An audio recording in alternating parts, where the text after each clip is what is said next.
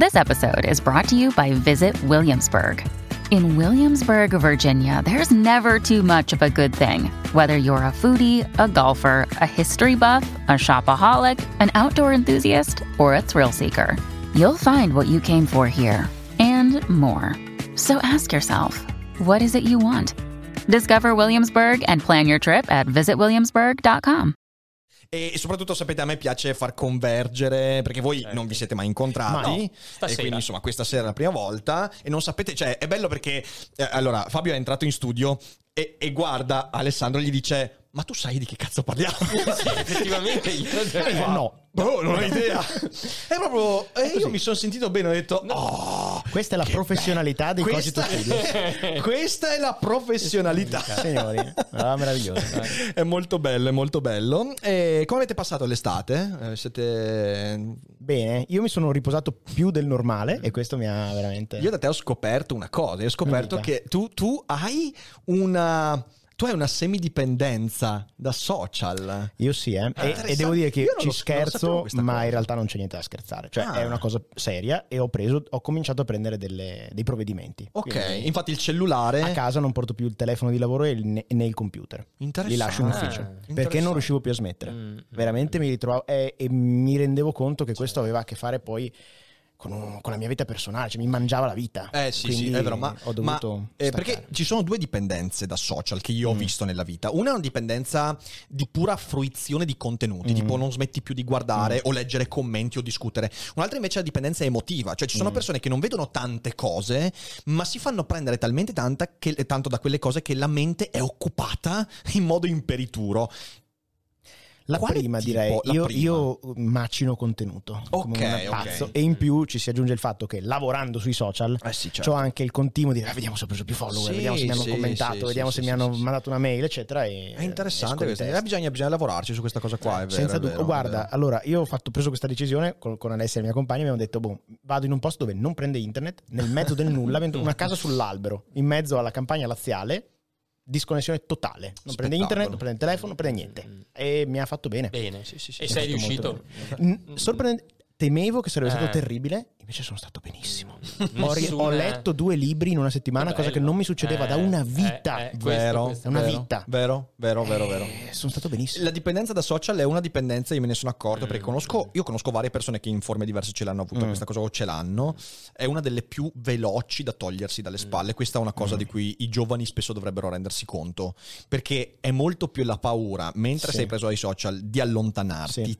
che non poi la fatica di beneficiarne quando ti sei È vero, allontanato. ero in paranoia prima di partire, Sì, poi, sì, sì, poi sì, è sì, stato come un... Ah, una, è una roba È in me. così, sì. È una- sono nuove forme di, Di dipendenza, di, dipendenza, sì, sì, di sì, assuefazione a situazioni che, È come dire, vanno e vengono, vero, non è sempre si stabilizzano in via definitiva. La tua estate, Fabio, La mia andata? estate è stata un'estate, mh, devo dire, serena e tranquilla, un po' di vacanza, poi eh, ho, così mh, ho dovuto lavorare un po', ho scorretto bozze di libri, ho finito lavori eh, Mhm. che erano ancora così in sospeso da molto tempo e sono contento così. Adesso ehm, ho voglia di tornare a scuola, presenza. Dico, ho voglia di tornare In in, presenza, In presenza. di vedere degli studenti veri, dotati di corpo.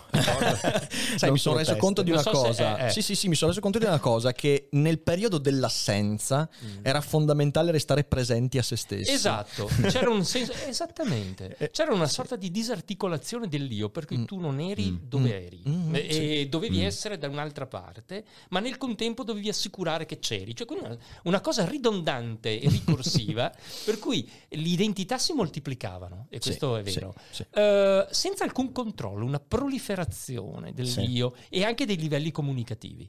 Adesso spero che si torni in dei luoghi dove eh, fisici, dove eh, c'è un supporto fisico alla comunicazione. Certo, Questo forse aiuta. certo. Forse la pandemia ci ha aiutato a capire che la presenza virtuale non è una vera Eh, presenza. eh, esattamente. Avete non è presente, prima, prima della parziale. pandemia, in tanti erano convinti che tipo il virtuale potesse in qualche modo sostituire. Mm.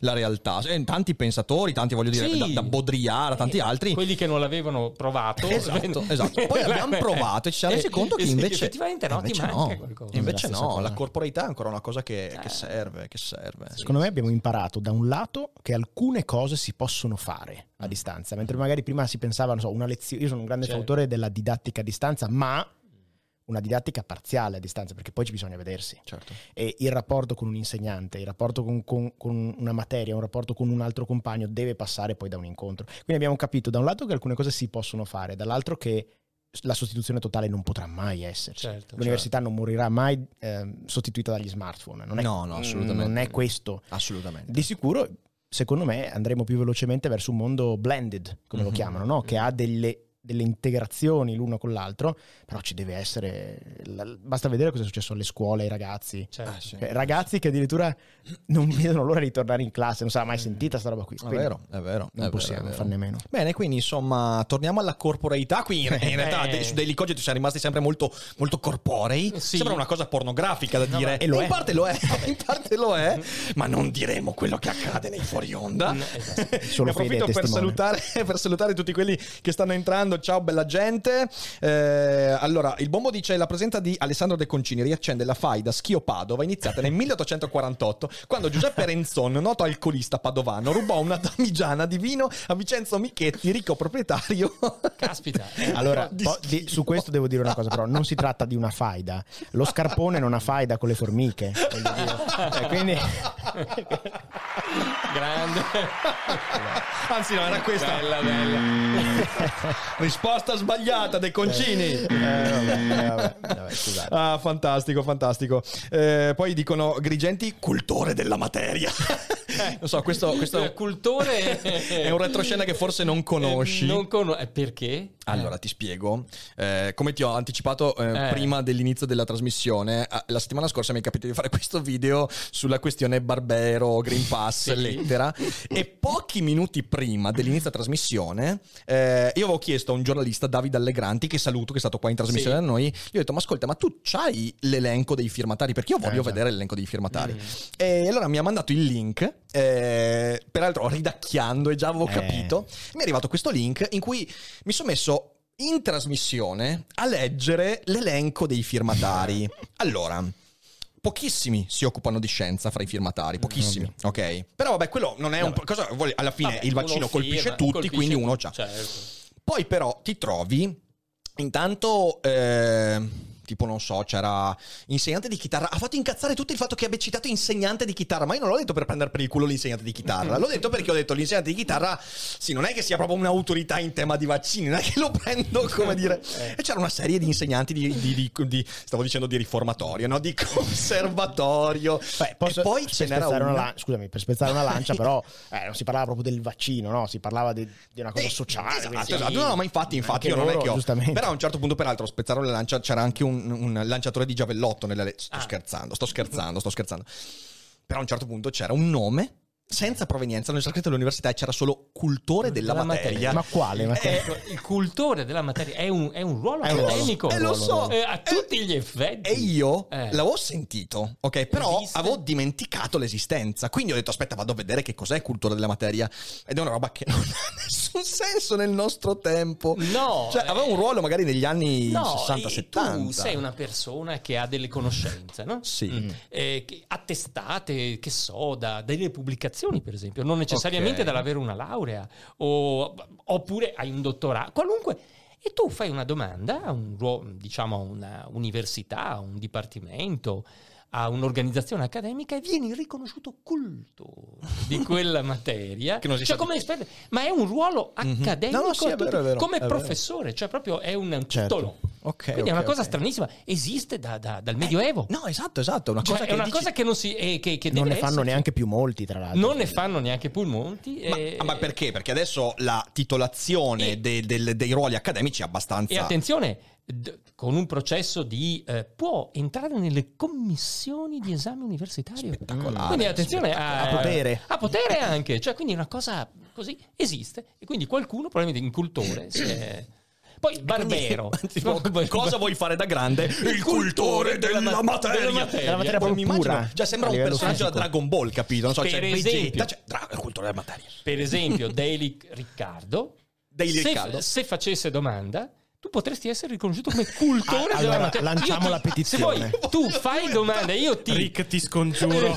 Diventi- ti scongiuro, Rick, potresti- chiedi l'autorizzazione. Ric- Cultore della materia. Potresti diventerò, aggiungere. no, no, diventerò ricultore della materia. dai. Io, io vabbè, lasciamo perdere la battuta, però esigo che adesso la chat di Twitch si imponga per farti... Cultore della materia. Poi mi immaginavo proprio uno che tipo, non so, che, che venera gli oggetti, capito? No, no, Un cultore. Devi assolutamente farlo, Rick. Voglio diventare cultore della materia. Assolutamente. Va bene, ragazzi, da Dai. grande faccio il cultore della materia, ok? Ci proveremo, ci proveremo. Quindi ecco, ci sono cose che abbiamo scoperto e sono, sono bellissimi. Peraltro adesso in chat è partito il coro con ricultore della materia. Ecco, Quindi bene, sappi bene, che Rico. a te non piace, ma la chat No, la sta, la sta, la sta- la sta adorando e spammando. Eh vabbè, sono persone così. semplici, è normale. Come persone semplici. Ma cosa sta dicendo? Arriva dei concili dei pubblico. Un po' così, dai. Comunque, comunque, tornando a noi, come se non fossimo mai stati noi, peraltro, ehm, io quando ho immaginato, ho detto eh, che, che- che- che connubio creiamo, Sì. cosa, chi faccio conflagrare? E ho pensato a voi. Perché? Perché allora, da un lato abbiamo Alessandro De Concini, cultore della materia, non ancora riconosciuto accademicamente, Ancora ma no. un giorno anche tu a questo punto. Dubbio. E esperto di, eh, da tecniche di memorizzazione, ma soprattutto metodo di studio. Yes. Tu parli molto di questo, insomma, Certo. ti sei fatto una nomea, hai superato i 100.000 iscritti su YouTube, ma non hai ancora il pulsante. Maledetto, Ma è- e rosico tantissimo. Cioè, Rick c'ha il pulsante, io no, una cosa che mi- non dormo di notte. E dall'altra parte ho detto, beh, abbiamo un docente di epistemologia, filosofia della scienza e storia della filosofia. Sì. E ho detto, beh, mi piacerebbe far conflagrare, perché poi le cogitate a tre sono questo, sono conflagrazioni, un po' come del film um, eh, Armageddon, ok? Esattamente. Dobbiamo solo chiederci chi sarà il meteorite e chi Sì. sarà la Con Terra. conseguenze del tutto Cercherò di essere. Bruce Willis io, con qualche capello in più, ma, ma a parte quello, insomma, ho detto proviamo a parlare perché è un tema di cui non mi è capitato di parlare su Daily Cogito. Mhm. L'esperienza e anche gli atteggiamenti nell'ambito dello studio universitario. Essendo che io sono fuori dall'università da un po' di tempo, non ero manco uno studente proprio modello all'università. Beh, abbiamo il professore, quindi e quindi, cioè, nel senso, mi applicavo molto nelle cose che mi piacevano, poi invece le altre cose, Certo. lasciamo un po' così. E allora mi chiedo, nella vostra esperienza, qual è la differenza che esiste fra un bravo studente universitario, cosa dovrebbe fare secondo voi un bravo studente universitario, e quali invece sono le cose che vedete accadere che sono i difetti peggiori? E quindi dal lato del docente dal Io lato... partirei dal lato de- del doc- docente, poi così eh, vado dal... Così ti togli subito di dosso. Furbo, eh, furbo. furbone, furbone. Ma brevemente, così per Sì, sì, lanciare. per Io- lanciare, per lanciare. Guarda, eh, mm, il bravo studente. Allora, dobbiamo anche ricordare, ma eh, Alessandro, ma anche Riccardo, lo sapete, eh, questo paese ha conosciuto una serie di riforme no? dello Mhm. studio universitario. Non bisogna mai dimenticare poi il quadro in cui... E insomma, eh, riforme che hanno da un lato certamente mh, rigorizzato eh, i percorsi di studio, li hanno resi omogenei. mm, Perché qua, eh, fino a a quando con la vecchia università eh, veramente c'erano differenze notevoli, eh, eh, diciamo, tra gli stessi corsi di studio all'interno della stessa università o tra università diverse, i carichi di studio erano completamente lasciati, come dire, alla soggettiva determinazione del docente. Mhm. Ehm, cioè, insomma, c'era una situazione. eh, la, la vecchia università era una eh, università elitaria e discrezionale, diciamo la verità, eh, dove le riforme hanno prodotto con l'accreditazione, no? il riconoscimento di quantità oggettive di lavoro, di studio, di impegno, hanno prodotto una omogeneizzazione dell'offerta formativa, eh, dei percorsi, ric- la riconoscibilità dei nostri titoli all'estero, per esempio, diventavano simili e quindi sono state, diciamo, dal punto di vista del legislatore, iniziative comprensibili, Certo. vista la difformità che ormai c'era eh, all'interno del paese, ma anche rispetto ad altri, eh, ad, altri, ad altri paesi riguardo allo studio universitario. Però hanno prodotto grande standardizzazione Certo, certo. c'è poco da fare. Hanno eh, compresso eh, come dire, eh, da parte del docente, la, secondo me, la creatività, la facoltà di aggiungere qualcosa, quel qualcosa in più per lo studente che voleva fare di più. Certo. Tu adesso non puoi aggiungere una pagina se non dai un credito. Mm. Si, smess- si è smesso la pratica dei seminari aggiuntivi al corso dove leggevi direttamente i libri. Insomma, eh, allora, l'acquisto di eh, appunto ehm, di omoge- in termini burocratici, l'acquisto di riconoscibilità, di oggettività dei percorsi, però ha determinato anche una perdita. Certo. Una perdita di eh, approfondimento, una perdita, come dire, dove lo studente perde e non ha l'occasione di affrontare quell'in più che invece poteva essere affrontato nel pomeriggio. Di avere anche Eh, iniziativa. sì, quindi. di avere iniziativa. Quindi chi è lo bravo? Il bravo? Allora, Mhm. per questo, per dire subito una definizione di bravo studente, Mm. quello che non si accontenta, Ah, mi piace questo. quello che fa di più, quello che coglie il meglio di ciò che si può fare. Tenete conto che nell'università che ho fatto io, i corsi iniziavano a ottobre e finivano a maggio dell'anno dopo. Immagina- cioè, c'era uno svolgimento, io ricordo i programmi, leggevo dieci libri per Certo. affrontare un esame. Adesso a malapena... La dispensa del eh, la di- professore. cioè, eh, capite? Su questo Ecco, mi è venuta in mente una cosa che, fa, che fa molto, eh, mi fa molto ridere, prendo un Sì. ricordo perché è anche una persona che conosci tu e quindi io ero uno di quegli studenti che quando, quando amava la materia portava approfondimenti. Esattamente. Anche, anche magari quando il professore mi diceva no, non farlo, ok? Corso di ermeneutica con il buon Eh, Scilironi, Carlo. ok? Che Mm. salutiamo, Ciao, Carlo. Scilironi, fantastico.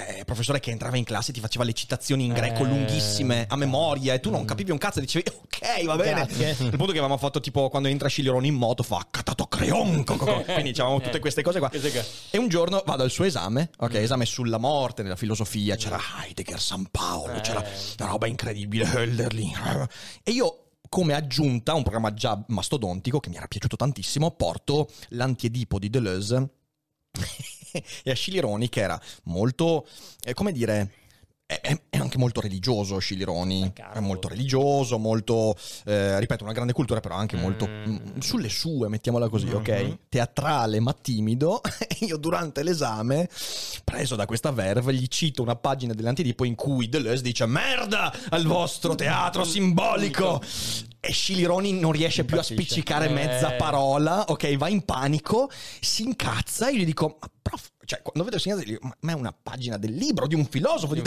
però non si è Non- non ha- non l'ha apprezzata Non è andata. Non quindi, credo che l'abbia, quindi quando, eh. fate, quando fate approfondimenti mi Sì, raccomando deve essere opportuno e anche, diciamo, eh, come dire, legato. Oh, da- dal mio punto di vista era opportunissimo Era perché era Freud certo, Deleuze certo, sulla morte però, certo, però è andata certo. così scusa per No, l'interruzione ma hai hai ragione. Cioè, eh, eh, lo studente che non si accontenta, no? che quindi prende il meglio eh, dell'università, che è l'occasione di, eh, di affrontare eh, cose che altrimenti non, non avrebbe modo mai di affrontare, di arrivare eh, vicino a persone che danno il meglio di quello che sanno, che, eh, che propongono letture, che- ma di andare ancora oltre.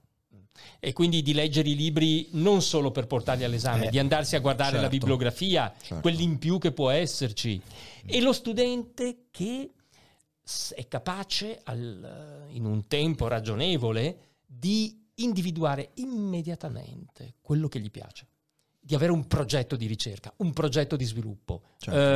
eh, e di eh, sapersi mm, procacciare i mezzi eh, cognitivi e metodologici per arrivare a sviluppare Sì, una sì, propria sì, prospettiva. sì, sì. Questo è lo studente Ideale. ideale, perfetto, che dovrebbe che l'università dovrebbe incoraggiare, Incoraggiare. incoraggiare. E poi lo studente eh, che sa eh, anche mettersi in gioco in cose nuove. Io ricordo due anni fa un- una bellissima esperienza con un gruppo di studenti.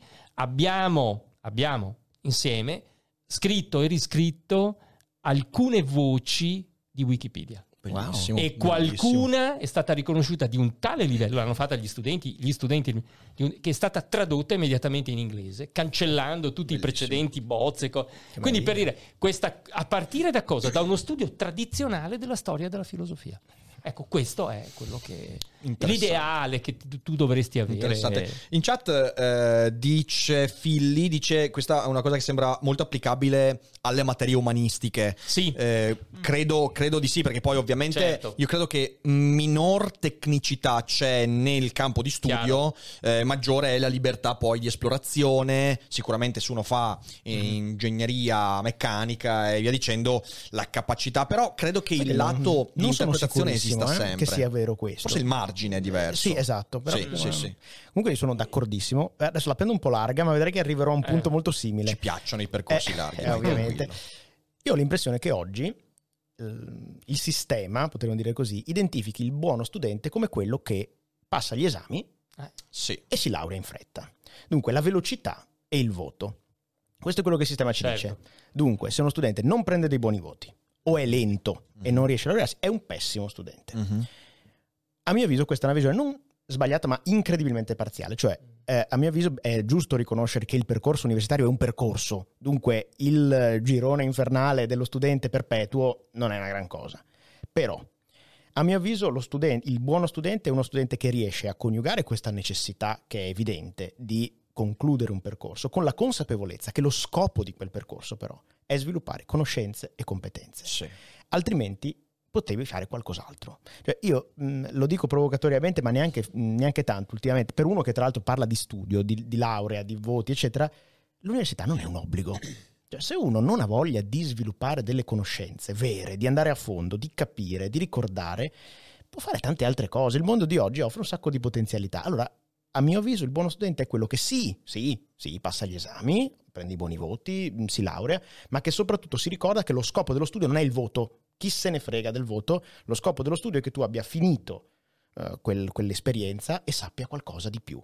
Eh, se lo studio non ti cambia, eh, nel senso mh, sia a livello di, di- di conoscenze che proprio personale, hai buttato via il tuo tempo, Mhm. per come la vedo io. Quindi il buono studente è lo studente che ha come obiettivo imparare qualcosa davvero e ricordarlo, perché io mh, sfido chiunque, sono pochi quelli che hanno il coraggio di dire questa cosa, però eh, io mi sono laureato in linguistica e prima ho fatto la triennale di lettere moderne. Ecco perché ti sei triggerato con Noam Chomsky. Eh, certo, eh, io, vedi, triggerati- vedi, vedi, vedi, io e io e io devo ammettere che ho studiato una enorme quantità di esami, specialmente in triennale, di fretta, per il solo gusto di prendere il voto Ah. e non ricordo assolutamente Mm. niente. Ecco, questa è una sconfitta totale dell'intelletto. Perché ho dato quegli esami? Mhm. Io ho dato degli esami di filologia di cui non ricordo niente.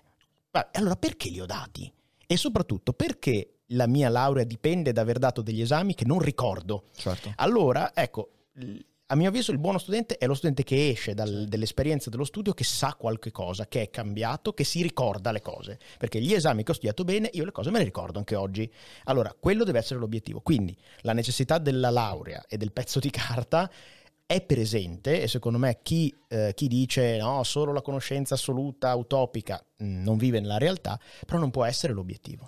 La conseguenza dello studio, non l'obiettivo. Sulle cose che avete detto, io trovo un punto di convergenza che che, che ha proprio un Mm. sapore un po' piccantino. Allora Eh, vorrei buttarla lì vai. perché è interessante. Il tema di cui avete parlato da diversi lati è il tema della democratizzazione Mm. della conoscenza. Perché entrambi avete parlato di intanto un sistema universitario che crea dei criteri che orizzontalizzano, omolo- vanno a omologare Certo. e comunque ti danno dei criteri che, sono, eh, che, che non sono più criteri molto selettivi. Perché? Perché lo studente che riconosce il progetto di vita, riconosce il progetto di ricerca, è uno su dieci, è Eh, uno certo. su venti, lo sappiamo. E dall'altra parte invece tu hai un mondo che essendo un mondo che condivide un certo tipo di benessere e un certo tipo anche di visione egalitaria dell'essere umano, ha cercato di convincersi di una cosa, che chiunque può arrivare al livello di eccellenza. Per fare questo però ha inevitabilmente abbassato i criteri di valutazione, i criteri di selezione e via dicendo. E allora la domanda che mi faccio è questa. Quella che tu parli, che tu, che tu porti avanti dicendo questa è una sconfitta dello studio, dal punto di vista di un sistema che vede invece l'uomo in quel senso egalitario e la conoscenza come un sapere democratizzabile, è una vittoria. È sostenibile secondo voi sul lungo periodo una società che fa esattamente questo, quindi abbassa i criteri per dare a tutti quanti, livellando un po' le eccellenze e innalzando un po' le... eh, qual è il controllo di eccellenze? Le, le- le- non le- eccellenze. le non eccellenze. eccellenze, le mediocrità. Le mediocrità, esatto, non mi veniva la parola mediocrità. Eh, è, è sostenibile sul lungo periodo o stiamo pagando delle conseguenze di questo aspetto? Secondo me, perché questo è un punto veramente, chiave, veramente tosto, eh. Allora, a me intanto mi hai fatto venire in mente il fatto che negli Stati Uniti a più riprese hanno alzato il livello di adesso ci arrivo, sembra una stupidaggine, non c'entra niente, ma c'entra il livello di grasso corporeo necessario per poter essere definito obeso. Cioè, quando la popolazione è arrivata a un certo livello medio di Mhm. obesità, hanno detto no, eh, cioè, allora sono tutti obesi. Allora obeso è più in alto. L'hanno fatto due o tre volte questa cosa qui. Allora, questo non è un miglioramento. Eh, a mio avviso non è l'abbassamento dello standard l'obiettivo. L'obiettivo deve essere la facilitazione del- dell'innalzamento dello standard. Cioè, a me, io riprendo, mh, c'è sempre la, la metafora che si usa sempre della torre d'avorio, da cui gli intellettuali, no? A mio avviso lo scopo della democraticizzazione dello studio non è abbattere la torre d'avorio, è costruire più scale.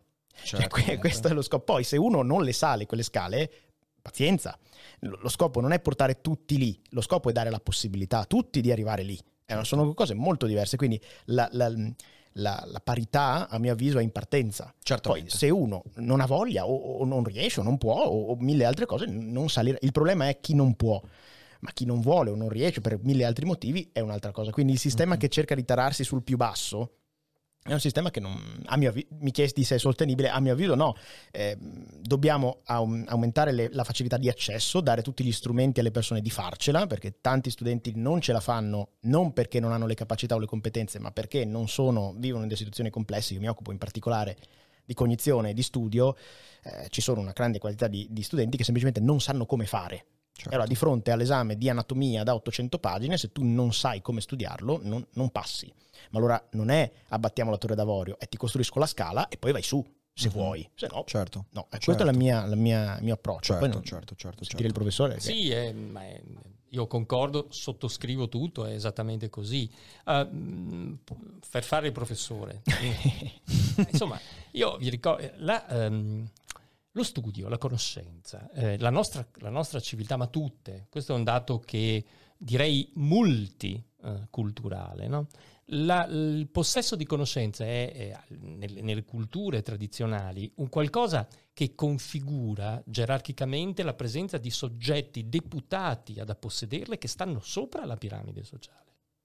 Ancora nel mito fondativo dell'educazione occidentale, la caverna platonica, il filosofo, cioè il, il fatto della conoscenza è, ricost- è, diciamo, è descritto come una strategia verticale Mhm. di innalzamento di sé dal basso. È il basso connotato come buio, come ignoranza, le catene che devono essere spezzate in un fa- faticoso, difficile, la luce della verità acceca, eppure avanti, disciplina, Mhm. fino a liberare il meglio di sé. Questa è, se non è questa, diventa qualcos'altro, ma allora anche il sistema sociale che si è costruito, la nostra stessa storia culturale, politica che si è costruita attorno a questo mito è destinata a cambiare e secondo me in peggio. Certamente. C'è poco da dire, questo è un punto su cui dobbiamo tornare. Certo è che però Lui bisogna ragione. dargli la possibilità. Certo, lui ha ragione.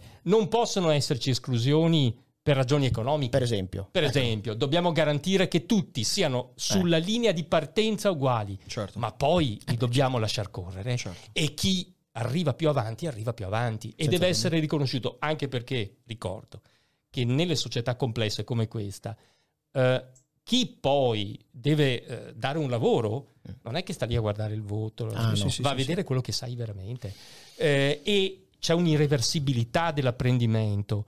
Adesso eh, ho apprezzato di Alessandro la grande sincerità, franchezza e, e onestà intellettuale.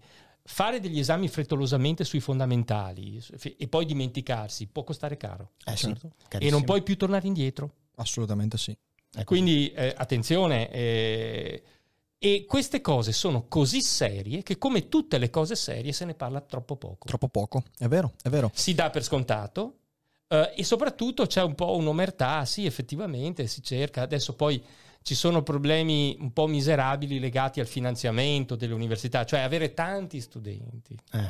rendere facili i percorsi, Eh. aiuta ad avere soldi. Si è innescato anche questo aspetto che è devastante. È devastante, è devastante. Su questo, infatti, su questa cosa che avete detto, mi sono venuti in mente due stimoli.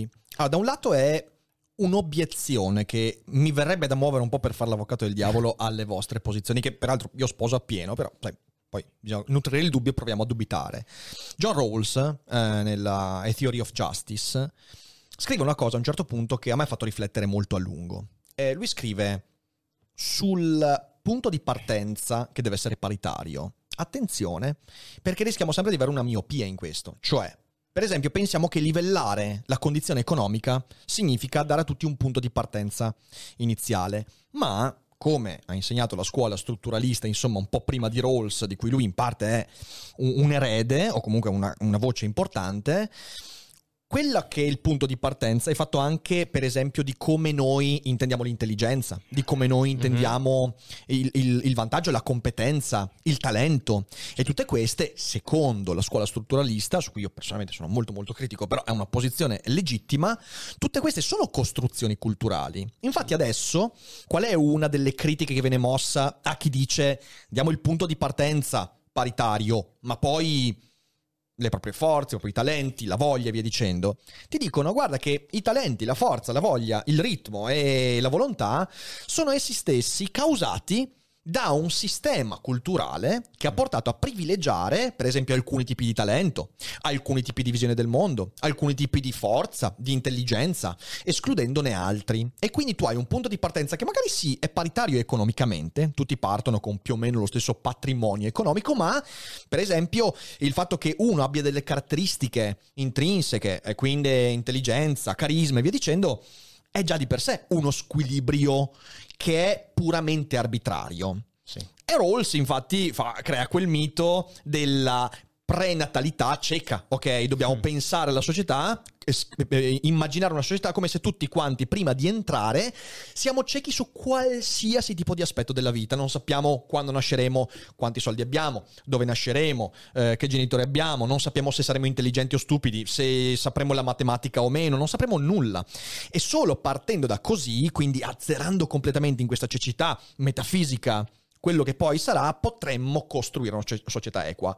Ovviamente La biologia non dice così, però. la biolo- esatto. Eh, la biologia non è esatto. d'accordo. Cioè, eh, sicuramente l'influsso sociale c'è, eh, voglio dire, non è che non c'è, lo sappiamo benissimo. Eh, però nascono persone più alte e persone più basse. Allora eh, a pallacanestro ci giocano quelli più alti. Cioè, non, non- sono d'accordo che sia una diseguaglianza, Mhm. ma no- non è una diseguaglianza sociale, però. Ci- poi ci sono anche degli aspetti sociali sempre, sempre che vanno livellati. Io sono d'accordissimo con le battaglie sociali che cercano di eliminare dall'equazione questi, questi problemi, queste, queste cose che ci portiamo avanti da, da- da- da- da millenni.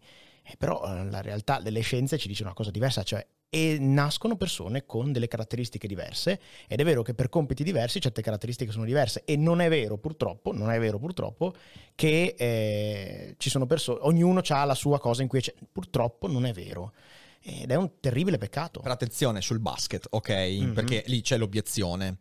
Eh, tu dici c'è chi nasce alto e quindi è più bravo a basket. Mm, Ma le regole del basket favoriscono chi è più alto. certo. Certo. Cioè, nel senso, Vero. io eh, di nuovo, io lo voglio ripetere, sono critico nei confronti a teoria di Rawls, però la sua obiezione è pregnante, esiste. Cioè, lui ti dice: guarda, tu stai guardando alla diseguaglianza dell'altezza, Mm. ma non stai guardando al fatto che a favorire l'altezza è un sistema di regole che abbiamo determinato socialmente. Verissimo. E questo è un punto interessante. Però questo purtroppo si scontra con il fatto che ci sono delle persone che sono più alte, più forti, più intelligenti, più be- cioè eh, qualunque gioco tu crei ci sarà sempre qualcuno che lo vince.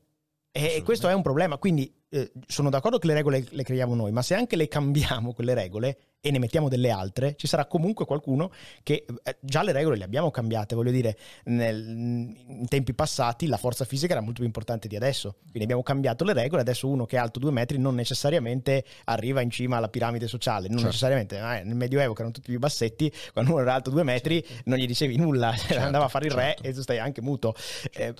Le, le cambiamo le regole, Mhm. ma qualunque set di regole tu faccia, c'è qualcuno che per quelle regole è perfetto e Eh, però- vince. esatto, esatto. E questo, questo è interessante, il modo in cui cambiamo le regole. Mhm. Infatti, questa cosa che dicevo adesso di Rawls, che si vede in tante cose, pensa soltanto in- negli Stati Uniti a tutta la battaglia politica sulle reparations. Eh, ok? certo. Mm, Dicono, tu adesso eh, sei avvantaggiato, è vero che non hai avuto schiavi, però sei avvantaggiato perché le regole del Mm. gioco di cui trai vantaggio sono state costruite nel momento in cui c'era la schiavitù, ok? Mm. E quindi le reparations, quindi tu dovresti risarcire il discorso che è...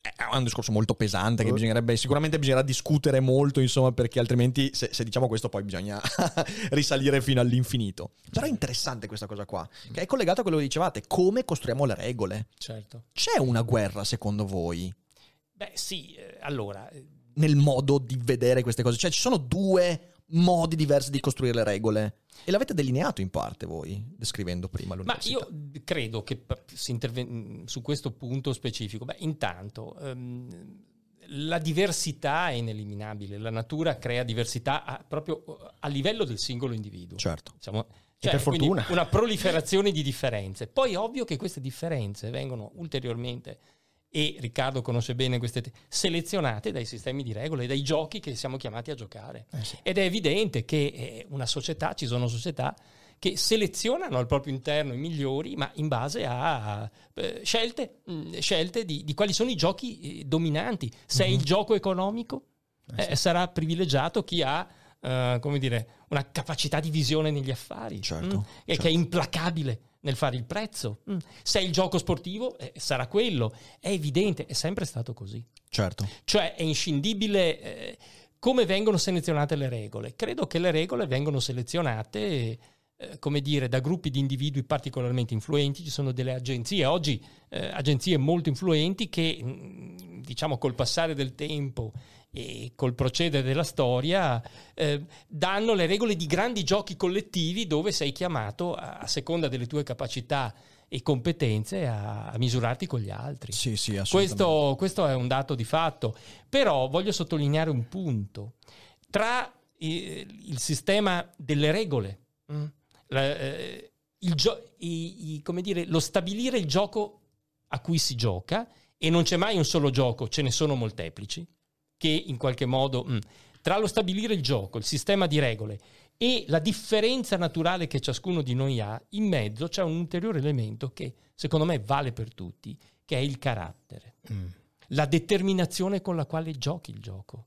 Non basta essere alti due metri per Certo. essere il miglior giocatore di basket, devi allenarti. Sì. Mhm, Certo, certo. C'è una disciplina, devi alzarti al ma non, non basta s- leggere un libro Mhm. per conoscere, devi alzarti alle 5, devi studiare, devi migliorare, devi leggere e rileggere.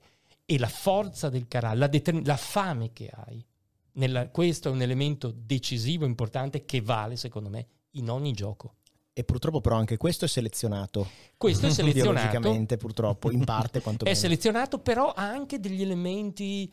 Io eh, posso dire che ho visto mm, eh, l- l'etica, mm, le nostre etiche, le morali sono in fondo dei, eh, dei tentativi di darci regole di allenamento. Mm. Migliorare è, eh, come dire, è eh, anche in termini morali, diventare superiori a se stessi è un qualcosa che ha dei margini che in qualche modo eh, può essere interpretato dall'individuo come un'occasione per un impegno, per un qualcosa di più che supera i limiti che ti sei dato. Sicuro. Poi ovvio, c'è- ci sono anche la natura qui a- dota qualcuno e infatti io non credo che esista il genio.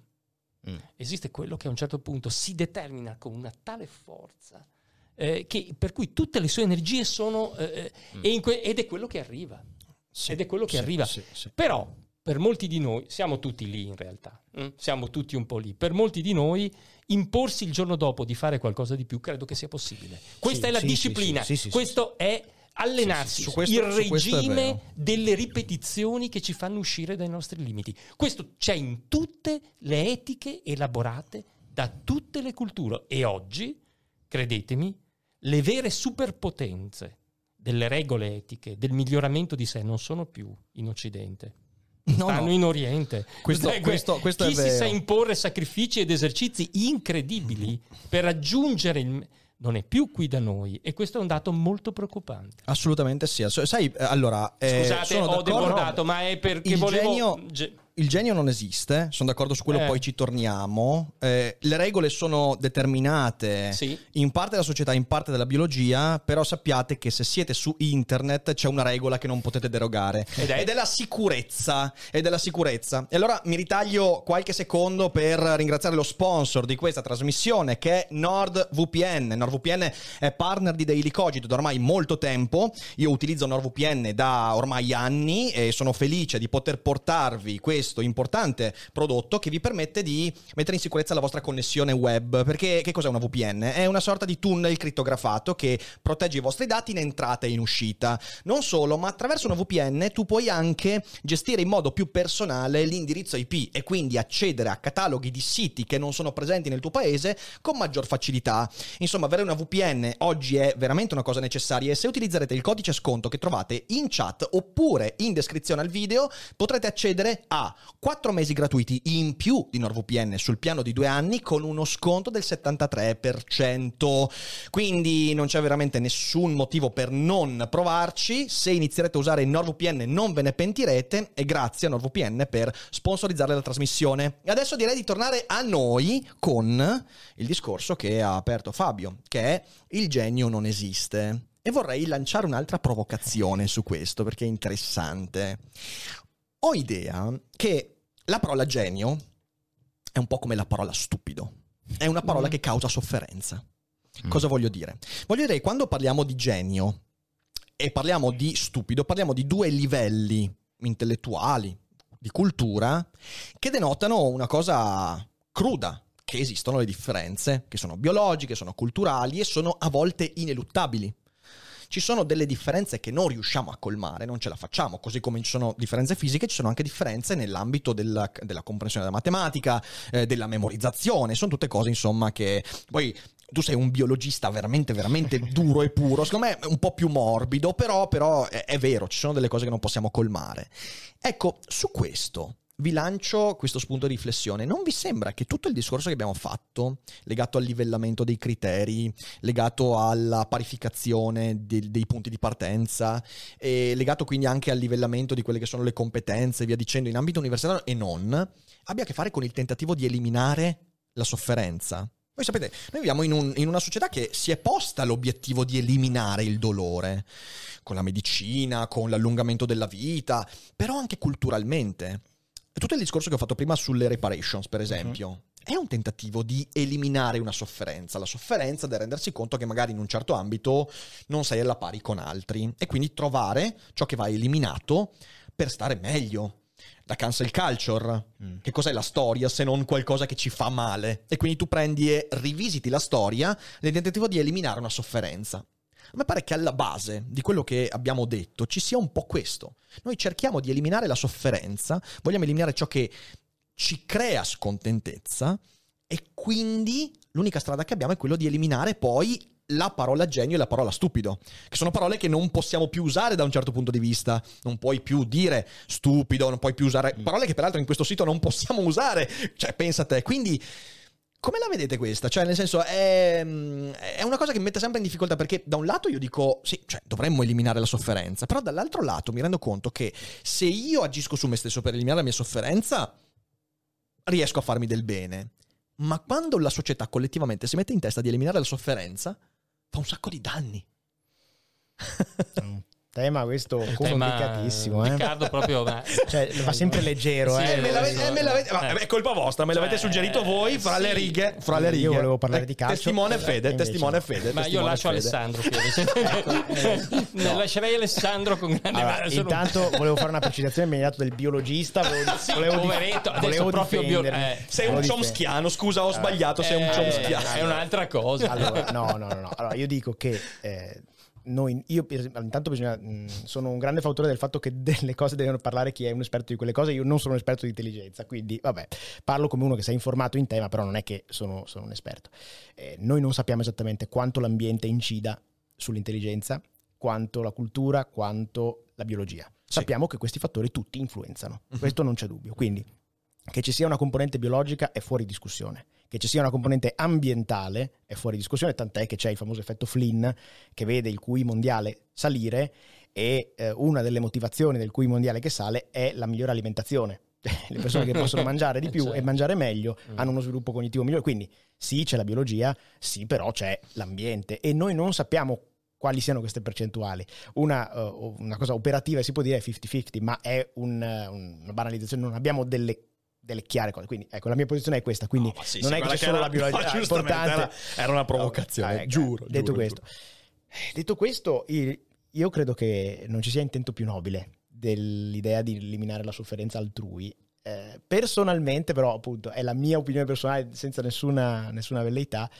eh, va eliminata a livello personale, cioè io ritengo che il modo migliore sia lavorare sull'individuo. A, a me fa un po' paura quando si cerca di eliminare la sofferenza a un gruppo, perché non credo che sia il modo giusto. Poi la mia opinione, io credo che prima di tutto ci si debba occupare delle persone, intese come singole persone. Dunque, lavorare sul perché ti fa male il fatto che ci sia qualcuno più bravo di te in una certa cosa. Mhm. Ehm, io conosco un sacco di persone che sono più bravi di me in mille cose o in tutte le cose, però questo non mi fa soffrire. Allora bisogna ragionare sul perché. Ecco, Eh, poi chiaramente ci sono delle situazioni complesse, ci sono delle situazioni di discriminazione mh, in un senso o in un altro, oppure di, eh, di svantaggio. E secondo me su queste bisogna ragionare. Io Certo. ragionerei però sul- sulla persona. Mi, mi piace di più piuttosto che dire come gruppo questa cosa qui eh, non so, a me spaventa un po'. Io preferisco mh, occuparmi delle persone e se una persona mi dice a me quella parola dà sofferenza, io personalmente cerco di non usarla Certo. quella persona. Dopodiché non mi piacciono le imposizioni, non mi piace la cancel culture, non, non mi piace, eh, però mh, non mi piace nemmeno eh, il fatto di dire eh, allora io dico quello che voglio e se tu ti offendi o ci stai male, su cazzi Mm. tuoi. Io cerco di, di- di venirti incontro come posso, poi dopo... L'altra, l'altra, mh, l'altra faccia della medaglia, eh, perché quello che dicevi, io, perché mi è venuto in mente questo, Mm. questo tema? Perché quello che avete detto voi sullo studio, ma anche appunto prima quando parlavamo dei criteri, e Fabio l'ha espresso perfettamente, la fatica, lo slancio, la volontà, eh, il, il tempo, le energie, il rischio che ti prendi per fare certe cose, portano sofferenza. Cioè, nel senso, studiare duramente... oh, sì. è una cosa che ti soddisfa, certamente, però comporta sofferenza. Eh, fare un lavoro, eh, diciamo così, pre- prendersi dei rischi sul lavoro per costruire un progetto può comportare sacrifici e quindi sacrifichi magari, che ne so, relazioni, sacrifichi tempo, sacrifichi divertimenti, comporta sofferenza. Ora, una società, perché tu dici giustamente, non c'è intento più nobile dell'eliminazione della sofferenza, c'è un problema però, dimenticarsi del valore formativo della sofferenza è un problema. Dimenticarsi che se tu mi dici eh, sto male se usi questa parola, eh, potrebbe anche significare che usare quella parola ti stimola a fare qualcosa, perché può essere che la sofferenza che tu senti quando io uso quella parola ti faccia reagire, ti faccia dire eh no cazzo, eh no basta. Cioè io, per Sì, esempio, sì, sì, sì. l'anno scorso eh, ho messo su dei chili, ok? Ho messo su dei chili Io anche. e, e a un certo punto e mia madre mi guardava e mi diceva "Ah, te che hai messo panza, ok? Cioè, nel senso, Vabbè, eh, è la la, prima, la prima idea, la prima idea era quella di dire ma non rompermi i coglioni, cioè, ma, Eh. ma cosa, come dire, guarda che questa cosa mi fa star male. E poi mi sono fermato e ho detto aspetta un attimo, cazzo, ho messo su panza. e questa cosa che mi ha fatto star male mi ha fatto anche dire ok, sai cosa, faccio degli aggiustamenti nella mia vita. Certo, non sono mai diventato obeso, del genere, però a un certo punto c'erano dei pantaloni che mi piacevano tanto che ho detto oh, oddio, questi non li chiudo più. Quindi, d'altra parte, l'eliminazione della sofferenza può comportare come conseguenza il fatto del livellamento. Cioè, Ok. smettiamo di dare gli strumenti alle persone per muovere il culo, per riconoscere che magari c'è un problema. Perché, di nuovo, come dicevate prima, cos'è che ti spinge a star male per questa cosa qua? Non è tanto Mm. il fatto che stai male per quella parola, per quel comportamento, è cos'è che ti fa star male? Certo, se uno usa la N-word nei confronti di una persona che passa qua schio, sei un coglion quello che la usa, ok? Esatto. Però ci sono tanti esempi invece in cui le cose non stanno esattamente così. Eppure la sofferenza che deriva dall'uso di quella parola è più importante rispetto a ciò che quella parola ti stimolerebbe a fare. Eh, Però ti faccio un una provocazione e adesso faccio, commetto apposta una fallacia logica argomentativa. Sono pronto. Una bella fallacia di china pericolosa. Eh, Mi sembra però un pochettino come... Provocazione. In realtà Sì. io sono d'accordo con te, però provocazione. Mi sembra un po' come quelli che dicono Eh vabbè, però il bullismo alla fine ti fa venire la pelle dura. sì, è vero, però fa schifo il bullismo. Cioè, no, adesso è una provocazione. In realtà sono abbastanza d'accordo con quello che dici, però bisogna stare anche attenti Ah, di che certo. sofferenza stiamo parlando. Cioè, cioè, beh, non sto dicendo di picchiare i No, ragazzini ma anche quella, quella emotiva. Cioè, è vero, è vero che ti può stimolare, però bisogna anche vedere. E di nuovo si torna, secondo me, a livello dell'individuo. Dipende. Sì. A te dire che hai messo su panza ti fa venire voglia di magari attivarti, oppure no, ma comunque no, ad un'altra persona magari la umilia e la fa ingrassare di più. Allora, Certo. il- Certo. è il livello dell'individuo quello che conta, a mio avviso. Cioè, non si può Sì, dire questa cosa la dico oppure no, perché ho de- no, dipende da che persona ho davanti. Eh beh, io la, la penso così. Mm. Sì, sì, è, è così. È un tema molto, molto bello, mm, veramente profondo. E mm, sempre per continuare a fare il cultore. Cultore della materia. Faccio il della cultore- materia. cultore della materia. Ma il, il rapporto col dolore, con la sofferenza, è un rapporto che, come dire, tutti i sistemi eh, di conoscenza di pensiero hanno prima o poi instaurato. no? Mm. Eh, ti ricordi, Riccardo, Epicuro, no? Mhm. Eh, Sì. La felicità corrisponde al non provare dolore. Eh sì. Non provare dolore. Ecco, il rapporto col dolore contraddistingue, come dire, molto spesso il rapporto che un'epoca ha con l'emotività nel suo complesso, perché mh, ricordo sommessamente che eh, il dolore è, soprattutto parlo del dolore morale, perché dobbiamo distinguere. C'è il dolore fisico contro il quale la nostra cultura ha eh, instaurato una guerra, mh? l'analgesia, no? La scoper- gli analgesici hanno sollevato, ci hanno sollevati da un ammontare di chi- chissà quanto hanno sofferto. Immaginate, eh, prima dell'epoca appunto della medicina, l'anestesia, Oh, sì. la possibilità di intervenire nel corpo senza provocare dolore. Cioè, questo, questo fatto, la guerra contro il dolore fisico, Certo. eh, che, la nostra, che la nostra tradizione, soprattutto scientifica, è, è vinta. Ah sì, È vinta, assolutamente. È vinta. E però, e che facciamo del dolore morale? Mhm. Della parola che, ti, fa offende, male, che ti offende. che diminuisce il, il tuo essere, che eh, appunto ti fa sentire di meno, mm, che infligge a te quella vergogna. Ecco, cosa succede? Di quel- Vogliamo eliminare anche quello? Siamo sicuri che questo non abbia invece talvolta, come giustamente Riccardo, ma insomma qui mi pare, abbia anche un effetto appunto di stimolo a migliorare. Certo. E faccio osservare una cosa, spesso mh, l'incapacità di provare dolore porta con sé anche l'incapacità di provare felicità. E anche di capire la realtà. Cioè, se il dolore è un modo con cui noi entriamo in contatto con la nostra capacità di estendere il nostro animo verso uno stato estremo. Il dolore Certo. è uno stato estremo di tensione, no? Ma se non sappiamo fare questo, siamo sicuri che siamo capaci di provare l'alta tensione contraria che è la gioia che libera. Certo. Attenzione, si vede, eh, guardate, è evidente che nei sistemi sociali dove eh, anche dal punto di vista morale eh, vi è una forte disciplina, tu non devi dimostrare di provare dolore.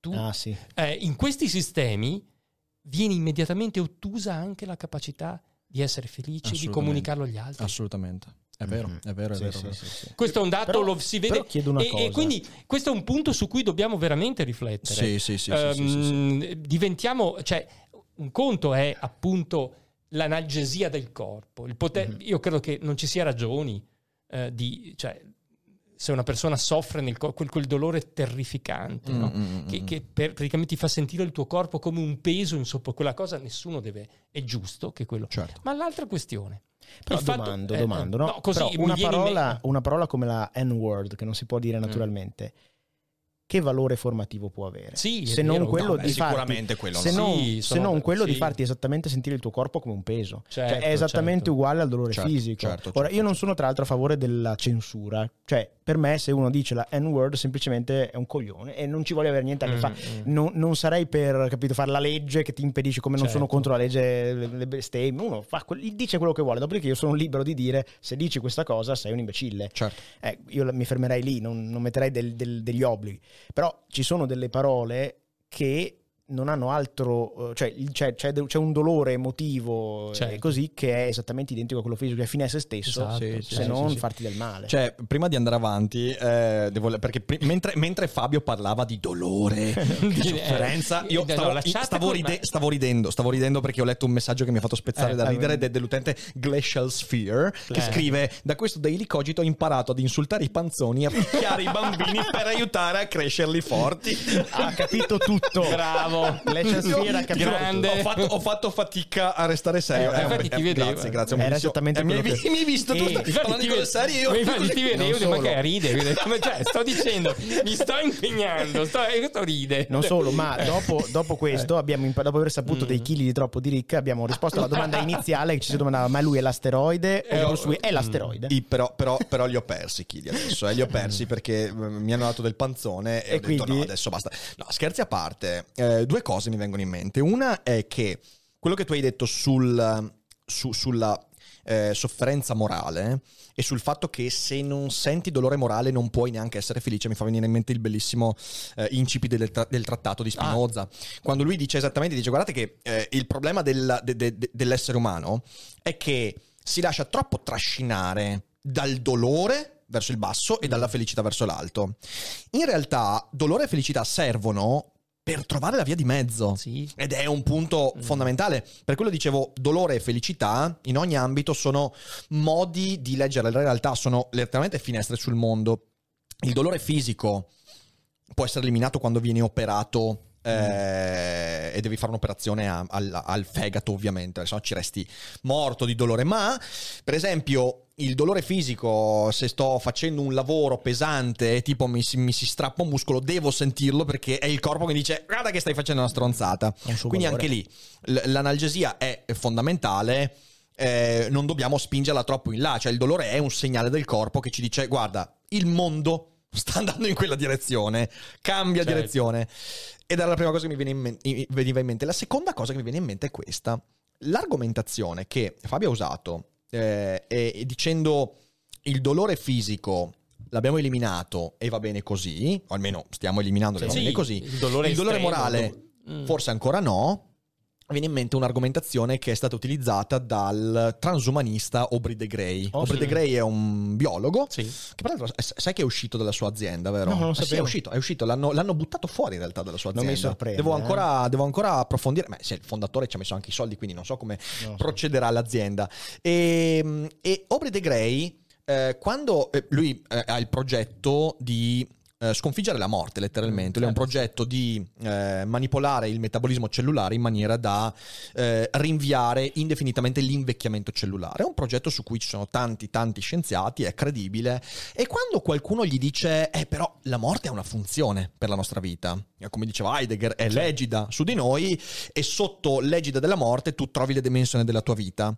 E Ober de Grey dice, questo lo pensiamo fin tanto che ancora siamo costretti a morire. Cioè, Razionalizziamo. razionalizziamo. Certo. Quando la morte sarà trattata come qualsiasi altra malattia, non sarà più quella roba lì, sarà una roba da eliminare. Stop. Allora mi chiedo, effettivamente, di nuovo, visto che viviamo in una società che si è posta l'obiettivo, nobile, però ripeto, complicato e discutibile di eliminare la sofferenza, la sofferenza mentale, psicologica, potrebbe essere qualcosa che noi ci raccontiamo come necessaria, Eh. fin tanto che non riusciremo a eliminarla. Cioè, in un mondo in cui, per esempio, la farmacologia, la psicofarmacologia elimini completamente la depressione, Mm. la tristezza avrà ancora la sua funzione sociale? Mi chiedo io.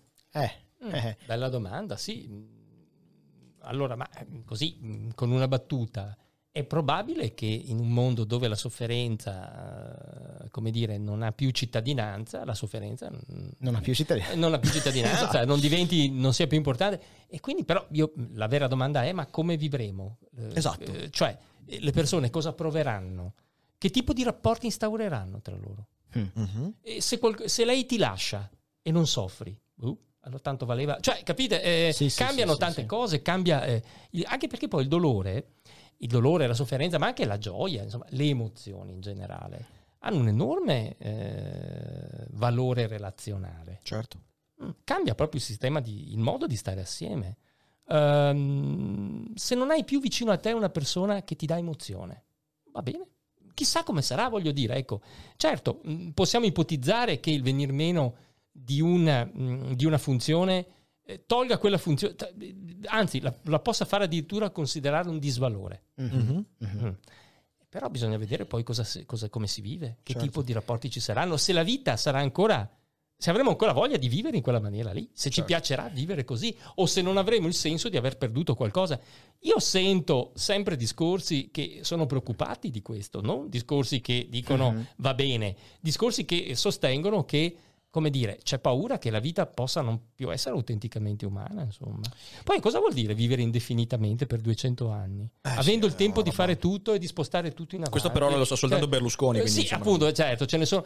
E quindi, boh, eh, probabilmente Mhm. mh, sarà un modo diverso e dovremo... Allora, la domanda è profitti e perdite. Eh già, certo. Certo. Eh, sai, è, è profitti- è- è giusto. Dal lato di chi fa l'obiezione, eh, ma Mm. vorremmo vivere così, hai, come dire, eh, hai un bias fortissimo, hai un conflitto di interesse, Sì. che è doppio in realtà. Uno, io vivo morendo. Non posso pensare che la morte sia superabile perché significherebbe che la mia morte sarà inutile. Eh, Questa è una roba veramente devastante per la mente umana, Eh, ok? Tu pensa, pensa, Sì. pensa, voglio farvi fare questo viaggio mentale. Pensate agli uomini, a un, a un uomo della media classe francese del 1720, quanto avrebbe bestemmiato sapendo che noi, adesso, essendo della classe media, avremmo vissuto meglio del suo re. Ok? Quando bestemmierebbe? Quando direbbe, cazzo è ingiusto, questo è ingiusto. Quell'uomo nel 1720, se qualcuno nella sua epoca gli avesse detto un giorno, fra 300 anni, le persone vivranno, le persone mediamente vivranno come il tuo re, avrebbe detto, ah, pensa che vita di merda, pensa quanto sarebbe svalutata la vita. Noi oggi, allo stesso modo, dicendo fra 200 anni l'uomo potrebbe non morire più, c'è un meccanismo mentale che dice subito, eh no, cazzo no, perché sarebbe un'ingiustizia, una disuguaglianza. Quindi tu dai valore alla morte perché non puoi sopportare l'idea che tu morirai e fra quattro generazioni non si morirà più. Eh sì. Di nuovo, per una questione di costi-benefici. Il costo che immagino è talmente impensabile che non posso considerarlo come, come desiderabile. Mm. Infatti io, io sono abbastanza d'accordo col, col mister Aubrey de Grey. Poi lui secondo me è un po' un mat. Non so se hai visto il podcast dove most- diceva quantto beve. Cioè, una persona che beve una quantità di ho alcol un'intervista in cui impressionante. ho Vabbè, sentito. beve Peraltro una- lì abbiamo vabbè. dell'alcol se No, volete. io, io non reggo, quindi vabbè. ma ehm, io sono dell'idea invece che eh, nascere in quest'epoca sia la, la- la cosa migliore in assoluto, salvo nascere nella prossima. Sono abbastanza un positivista in Certo. questo, cioè io mi immagino che invece mm, senza dubbio, come tutti i mega cambiamenti, ci saranno un sacco di problemi. Cioè, io me lo vedo persone che vivono all'infinito e che si fanno 40 anni sul divano. Io me, me li vedo.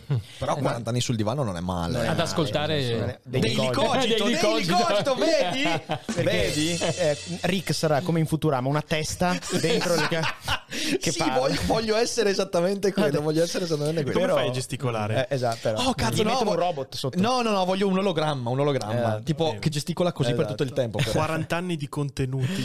Esatto. Però al tempo stesso penso che dopo 40 anni sul divano uno a un certo punto arriva a capire, a dare un nuovo senso. Sicuramente il senso che c'è adesso non c'è più. Il senso di urgenza, ricordo il famoso, famosissimo discorso di Steve Jobs no? che dice eh, la morte è la più grande invenzione della vita. no? Mm, Sì, adesso. certo. Poi ne inventiamo un'altra e sarà meglio. Io la vedo abbastanza così, ecco. No, sai qual è l'unica questione che mi, che mi lascia perplesso? Eh, perché è- è- il transumanesimo è un pensiero che ho mh, anche l'acceler- l'accelerazionismo io mi sono letto tanta roba quindi Mm. sono completamente pazzi sono però molto interessanti Mhm, penso. e nell'idea di sconfiggere la morte c'è un problema Eh, allora seguendo quello che dice Aubrey de Grey noi entro i prossimi 50 anni avremo generazioni che potranno viverne 250 Ok, questo è il progetto che loro Mm. hanno in mente. E dicono di essere anche molto avanti nella ricerca, quindi lo, credono dicono per prendere Poi fondi, Credo però, che sia eh? per prendere Dai. fondi. Dai. Però mettiamo il caso che sia possibile. Nell'ingegnerizzazione della- della- del, del metabolismo, tu avrai bene o male abbastanza percezione di quanto potrai vivere effettivamente, a meno che non ci siano incidenti, non ti faccia certo, male. Ecco. ma certo. Noi oggi, che è ciò che mi fa amare Heidegger, per quanto io detesti Heidegger, però c'è una cosa che io amo molto, la sua concezione della morte è veramente potente, quando lui dice attenzione, la vera potenza della morte sta nel fatto che tu non hai idea di quando arriva. E cosa che ti spinge a fare questo? Ben lungi dal farti chiudere in un guscio, ti fa prendere dei rischi. Cioè, Mhm. perché esploriamo? Perché sentiamo che potendo morire domani, non ho mai così troppo da perdere. E questa è la cosa che a me rende perplesso sull'idea di allungare la vita in maniera ingegnerizzata.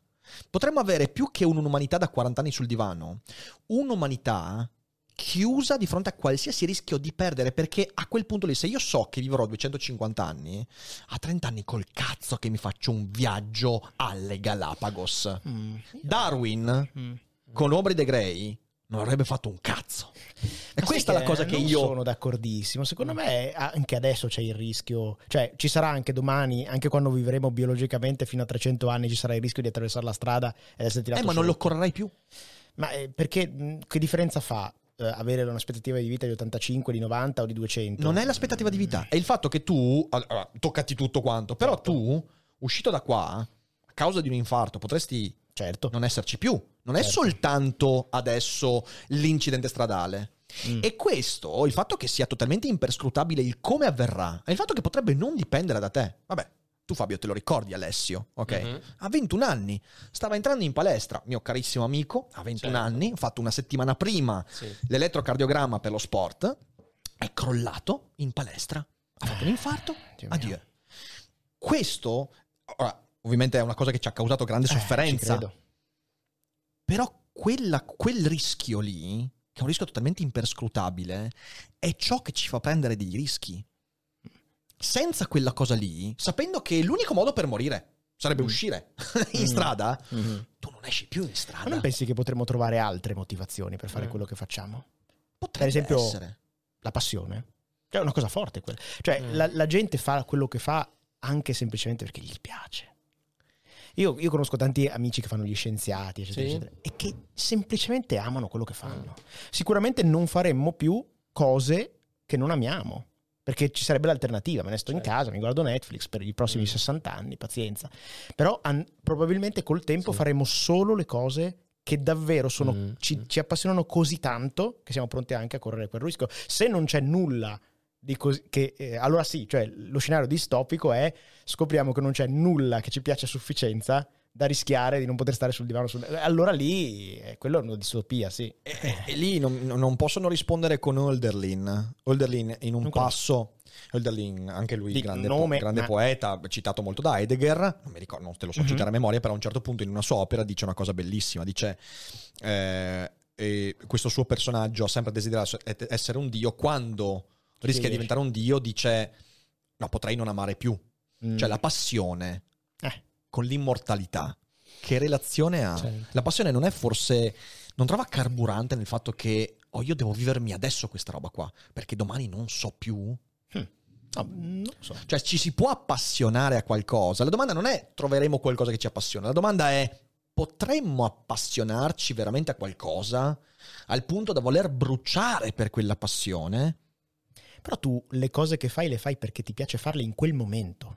Cioè, se io vado a giocare a ping pong o a tennis o a qualsiasi altra cosa, non lo faccio per un fine ultimo che voglio raggiungere, lo faccio perché in quell'istante sono felice. Salutiamo Monti, grande pong Montemagno, bar, ciao. sempre Mm. grande.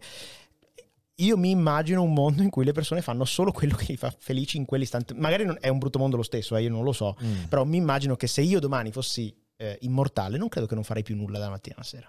Personalmente, poi magari sono io, eh, penso che farei un sacco di cose. Io so Eh. solo che non voglio vivere 300 anni, soprattutto in Italia, perché seno alzano l'età pensionabile a Questo è 280. molto giusto. Quota Non è banale. 700. No, e infatti credo che questa sia una considerazione importante. Stavo pensando a questo. Perché la poi pensione Eh, la pensione, sì. Ma io poi mh, penso che intanto mh, bisogna chiarire adesso nel transumanismo c'è un'enfasi che mi pare eh, allora, non è che la morte sia sconfitta e che si possa pensare che un, un organismo, come in fondo comunque restiamo e siamo noi umani, eh, non possa rompersi. Mm, Eh, esatto. non, c'è un- non c'è nulla neanche, neanche nel mondo fisico. Cioè, un sistema eh, prima o poi collassa. Questo- Certo. tutto- da questo punto di vista allora la sconfitta della morte non può essere, eh, come dire, il- la fi- che non si muore più. Semplicemente si porta molto avanti, come sta di fatto già accadendo. Già accadendo, sì. Noi sì, già sì, viviamo sì, molto, molto di più di, di- di quello che vivono anche già due generazioni fa. Insomma, quindi già, già stiamo sperimentando un tempo di vita. Qui si sta parlando di un tempo di vita lunghissimo. Che effetti può avere? Ma io credo che sarà, prima di tutto, mm, un, pro- un enorme problema di gestione. Ah, ha ragione. eh, e, non sa- e credo che eh, dovremo eh, stare attenti. Potrebbe non essere concesso a tutti. Mhm. Eh, Eh, questo eh, è paurissimo. interessante. Questo è interessante. Questo potrebbe non essere per tutti, attenzione. Uh, Eh, potrebbe essere per quello che si impegna e fa qualcosa, ma, ricco. non, ma non pot- il ricco che se lo può Mm. permettere, ma non per quello che, per esempio, secondo me altrettanto liberamente, eh, vorrebbe passarlo sul divano. Eh, sì. Mhm. Attenzione, Mhm. attenzione. Questa, è, questo- questa è una distopia perché vera. una cosa del genere attiverebbe subito un discorso sulle risorse. Certo. Tu stai qui 300 anni a consumare risorse, aria, cibo. Cosa Mm. fai? Te lo devi guadagnare o te lo paghi? Certo. Attenzione, Ai, ai. creerebbe immediatamente problemi. C'è un bellissimo videogioco Cioè, adesso, in questo. a me questa è una, Questa è una, è una conseguenza che, Eh, sì. mi, che- che mi fa paura. Sì, sì, sì, Togliere. Potrebbe essere la più grande disuguaglianza Esattamente. prodotta, sì, sì. Eh, c'è In Time, l'hai visto il, il Cioè- film con eh, Justin Timberlake? No, mi sono Che- rifiutato perché c'è Justin Timberlake. Però era bello il film e l'idea di questa distopia, questo film di fantascienza era che eh, hanno trovato il modo di bloccare l'invecchiamento, eh, arrivati a 30 anni ti fermi e quelli sono. Però ognuno ha un timer sul Sì. braccio, no? Con il tempo che ha a disposizione, il tempo è la valuta. Alla valuta. E le persone che finiscono la valuta, quindi che non hanno più un denaro, muoiono. Eh sì. E i ricchi hanno trilioni e trilioni di, di- di- di anni che usano come... so- ed è ovviamente una metà, poi il, il film andava in direzione socialista, cioè lui a un certo punto dava tempo a tutti, rubava il tempo ai, ai ricchi, dava il tempo a- alla gente. E però al di là della morale del film è una distopia Quindi terribile. distribuiva fazzoletti a tutti. Eh, mamma mia ragazzi. Scusatemi, Io- scusatemi, scusatemi. C'è un momento di tristezza. Eh. Però sono certo che a qualcuno della chat questa cosa è piaciuta. Sì, Mm. qualcuno che non sta bene. Eh, però sì, quel film mi aveva fatto molto... c'era Justin Mm, Timberlake, sì, sì, vero, vabbè, vero. Però, però mi aveva colpito perché era, sì, è esattamente questo. la dis- e dopo il tempo diventa, diventa una, una risorsa de- dei ricchi. Questa è una cosa... Un'altra narrazione che parla di questo, che però è un videogioco, è Deus Ex, che è Mhm. una saga che parla proprio di questo. Parla di una società fra eh, 100 anni in cui le parti eh, sostituibili del corpo, eh, si può sostituire qualsiasi cosa del corpo, però ovviamente c'è una disparità netta. Eh, poi vabbè, tutto raccontato Certo. perché poi c'è anche chi rifiuta, quindi c'è anche chi rifiuta Certo. questa cosa qua e quindi fa razzismo contro chi Mm. si modifica e via dicendo. È interessante. Questo è interessante perché potrebbe creare veramente delle, delle disparità mh, non solo Sì, vistosissime, ma- pericolose. pericolosissime, c'è una distruzione, perché Sì, in fondo eh, tutto, eh, tutto il no- i nostri sistemi eh, di distribuzione della ricchezza, politici, la stessa formazione del consenso de- è fondato su- sul fatto che la vita umana ha ragionevolmente una certa durata. Certo. Mhm. Eh, portare significa scassare tutto, Questo rimpianta- sì e, e con ev- evidenti problemi. Chissà, lo, stesso, ha ragione, lo stesso concetto di pensione potrebbe saltare. Eh, per chi vuole vivere di più non è concesso andare in pensione, deve guadagnarsi fino all'ultimo da vivere. E altra, si- a che punto viene bloccato l'invecchiamento? Eh, A quale punto della vita? Eh, quando sei giovanissimo? Mm? E allora rimani fino a 100 anni come un adolescente? Io non vorrei. O- oppure quando sei vecchio, che, ti, cioè, capì? che non rie- ti portano avanti 100 anni che non ti muovi. Cioè, mi pare, capite cosa? Sì, a che sì, punto? Qual è il, il punto di esperienza, non solo fisica, ma anche vitale, in cui tu poi vieni indefinitamente portato avanti Mhm. senza conoscere più mutamento, Certo. più esperienza, più Certo, vita. certo. Io la trovo una cosa pazzesca. Ma credo che da un punto di vista narrativo, eh, visto il quadro che ho alle Eh. spalle, però una delle cose, una delle storie più belle che è stata raccontata in questa casa è proprio quella di Gollum, Smigol. Ah, Anelli. esattamente. Uno, eh, Eh, che a un certo punto, beh, in realtà è Bilbo che dice quella frase, Eh. ma tu la puoi attribuire tranquillamente a Gollum per quello che Mm. vive secoli grazie all'anello. Eh, mi sento come poco burro su una fetta troppo grande di pane. Eh, Ed è effettivamente così, effettivamente così. Eh, sì, sì, sì, sono- Ci sono tanti elementi, ecco, però è bello perché comunque questo ci permette di pensare al futuro, Certo. cioè di fare una futurologia predittiva, Certo. cioè qualcosa che non solo ci, eh, come dire, eh, ci, ci dà modo di descrivere il presente, ma anche di come è possibile che saremo. E Mhm. questo è ancora più interessante. Ah, Sì, sì, sì, sì, sì. Com'è che saremo secondo te? Chissà come cosa, saremo. Cosa sarà il mondo fra Eh dieci sì, anni? Tra Tra dieci, dieci anni, Anche tra dieci mamma. anni è quasi, è quasi difficile. prevedere. Difficilissimo. Ma, eh, se pensi al 2010, pensa, pensa nel 2011 Cioè, cosa avresti detto che per- nel 2021 saresti stato davanti a un microfono eh, su Daily Cogito poi. Certo. Che cazzo era Daily Ma Cogito nel 2011? io lo Una roba dico- da E malattia. ci sarà Daily Cogito. E ci sarà, sicuramente. Fra dieci anni. Effettivamente. io mi faccio mettere dentro una teca. È quello che ha detto Esatto, Fede eh, prima, mi sì. faccio dentro una teca. Fede- esatto. Eh, Fede ha detto giusto. Io racconto sempre questa cosa che mi fa sentire vecchissimo. e- cioè, comunque io ho visto mio padre prendersi il primo, il primo telefono cellulare e prima non c'era. Sì, sì, E prima non c'era, è Eh, voglio dire, È vero. e non sono un novantenne, ne ho 32, però mi ero ricordo un mondo in cui Sì. dovevo chiedere ai miei genitori se per favore mi prendevano un telefono perché eh, era una cosa innovativa. Quindi internet a casa illimitato l'ho avuto che avevo boh, 17 anni. Allora vorrei fare una domanda a tutti e tre. Ovvero, se secondo voi, visto i grandissimi cambiamenti che ci sono stati in questi dieci anni, voi vi aspettate questo tipo di crescita esponenziale o secondo voi potrebbe esserci nel corso dei prossimi anni una sottospecie di appiattimento del progresso, dato da alcuni motivi, o semplicemente noi a un certo punto non siamo più in grado di distinguere il progresso della tecnologia? Perché è qualcosa di così distante rispetto a noi. Già adesso noi non sappiamo benissimo come funziona la maggior parte dei dispositivi che noi utilizziamo. Quindi secondo voi a un certo punto la tecnologia fra 10, 15, 20, quanto volete anni, eh, crescerà con questo tipo di ritmo o potrebbe esserci un certo tipo di rallentamento o cambierà in altri modi? Io credo che non si possa sapere, ma che si possa guardare solo quello che è successo in passato. E il passato ci dice che la curva va così. Cioè che non solo avanziamo di tecnologia, ma avanziamo sempre più velocemente. S- nessuno può sapere se continuerà così. Mm. Però finora è andata così. Cioè non solo si avanza, ma si avanza sempre di più e sempre più in fretta. Poi boh. Eh, Io credo che il rischio grosso che stiamo creando, ne ho parlato anche qualche volta con Boldrin, è un tema Mm. che mi sta molto a cuore. Il rischio che stiamo, che stiamo mh, vedendo nel nostro prossimo futuro è quello di avere un continuo avanzamento tecnologico che poi avrà i suoi sobbalzi. Già lo vediamo quest'anno, insomma, con il eh, microchip shortage, come si suol dire, la mancanza di terre rare. Quindi, insomma, i sobbalzi ci sono. Però la possibilità di avere un'enorme crescita c'è ancora. Forse siamo veramente agli inizi di una rivoluzione che potrebbe durare per tutto il secolo. E il problema è, ed è quello che io temo veramente, che l'educazione e la cultura non stiano al passo Eh. e noi ci troveremo fra 30 anni, è il diritto, ma anche la filosofia, cioè noi, Certo. noi peraltro filosofi siamo già molto più indietro di tutti gli Mm. altri, eh, ci troviamo a un certo punto con la capacità letteralmente intellettiva della grandissima parte dell'umanità di non poter più accedere alla conoscenza, allo stato dell'arte della conoscenza. C'è un racconto che io ho citato un paio di volte l'anno scorso di Ted Chiang, che è questo autore di fantascienza, un racconto brevissimo in cui lui eh, è un articolo di giornale del futuro in cui uno scienziato dice noi siamo diventati solo eh, divulgatori perché quello che lo scienziato può fare è guardare alle scoperte che l'intelligenza artificiale sta facendo, che sono incommensurabili per la nostra capacità e, t- e cercare di tradurla. Quindi il rischio, e questo racconto eh, permea, cioè esprime proprio questo rischio, è quello di avere una spaccatura che è un po' quella della singolarità di Kurzweil, ok? Il mondo va a un certo punto avanti, proiettato nel futuro, e solo pochissimi eletti riescono a capire questa proiezione e tutti quanti restano indietro. Però quello è il gravissimo rischio che, che- che- che corriamo. E già lo vediamo, ragazzi, nell'ambito delle conoscenze culturali e scientifiche, che ci piaccia o meno, la grandissima parte delle persone è lasciata indietro.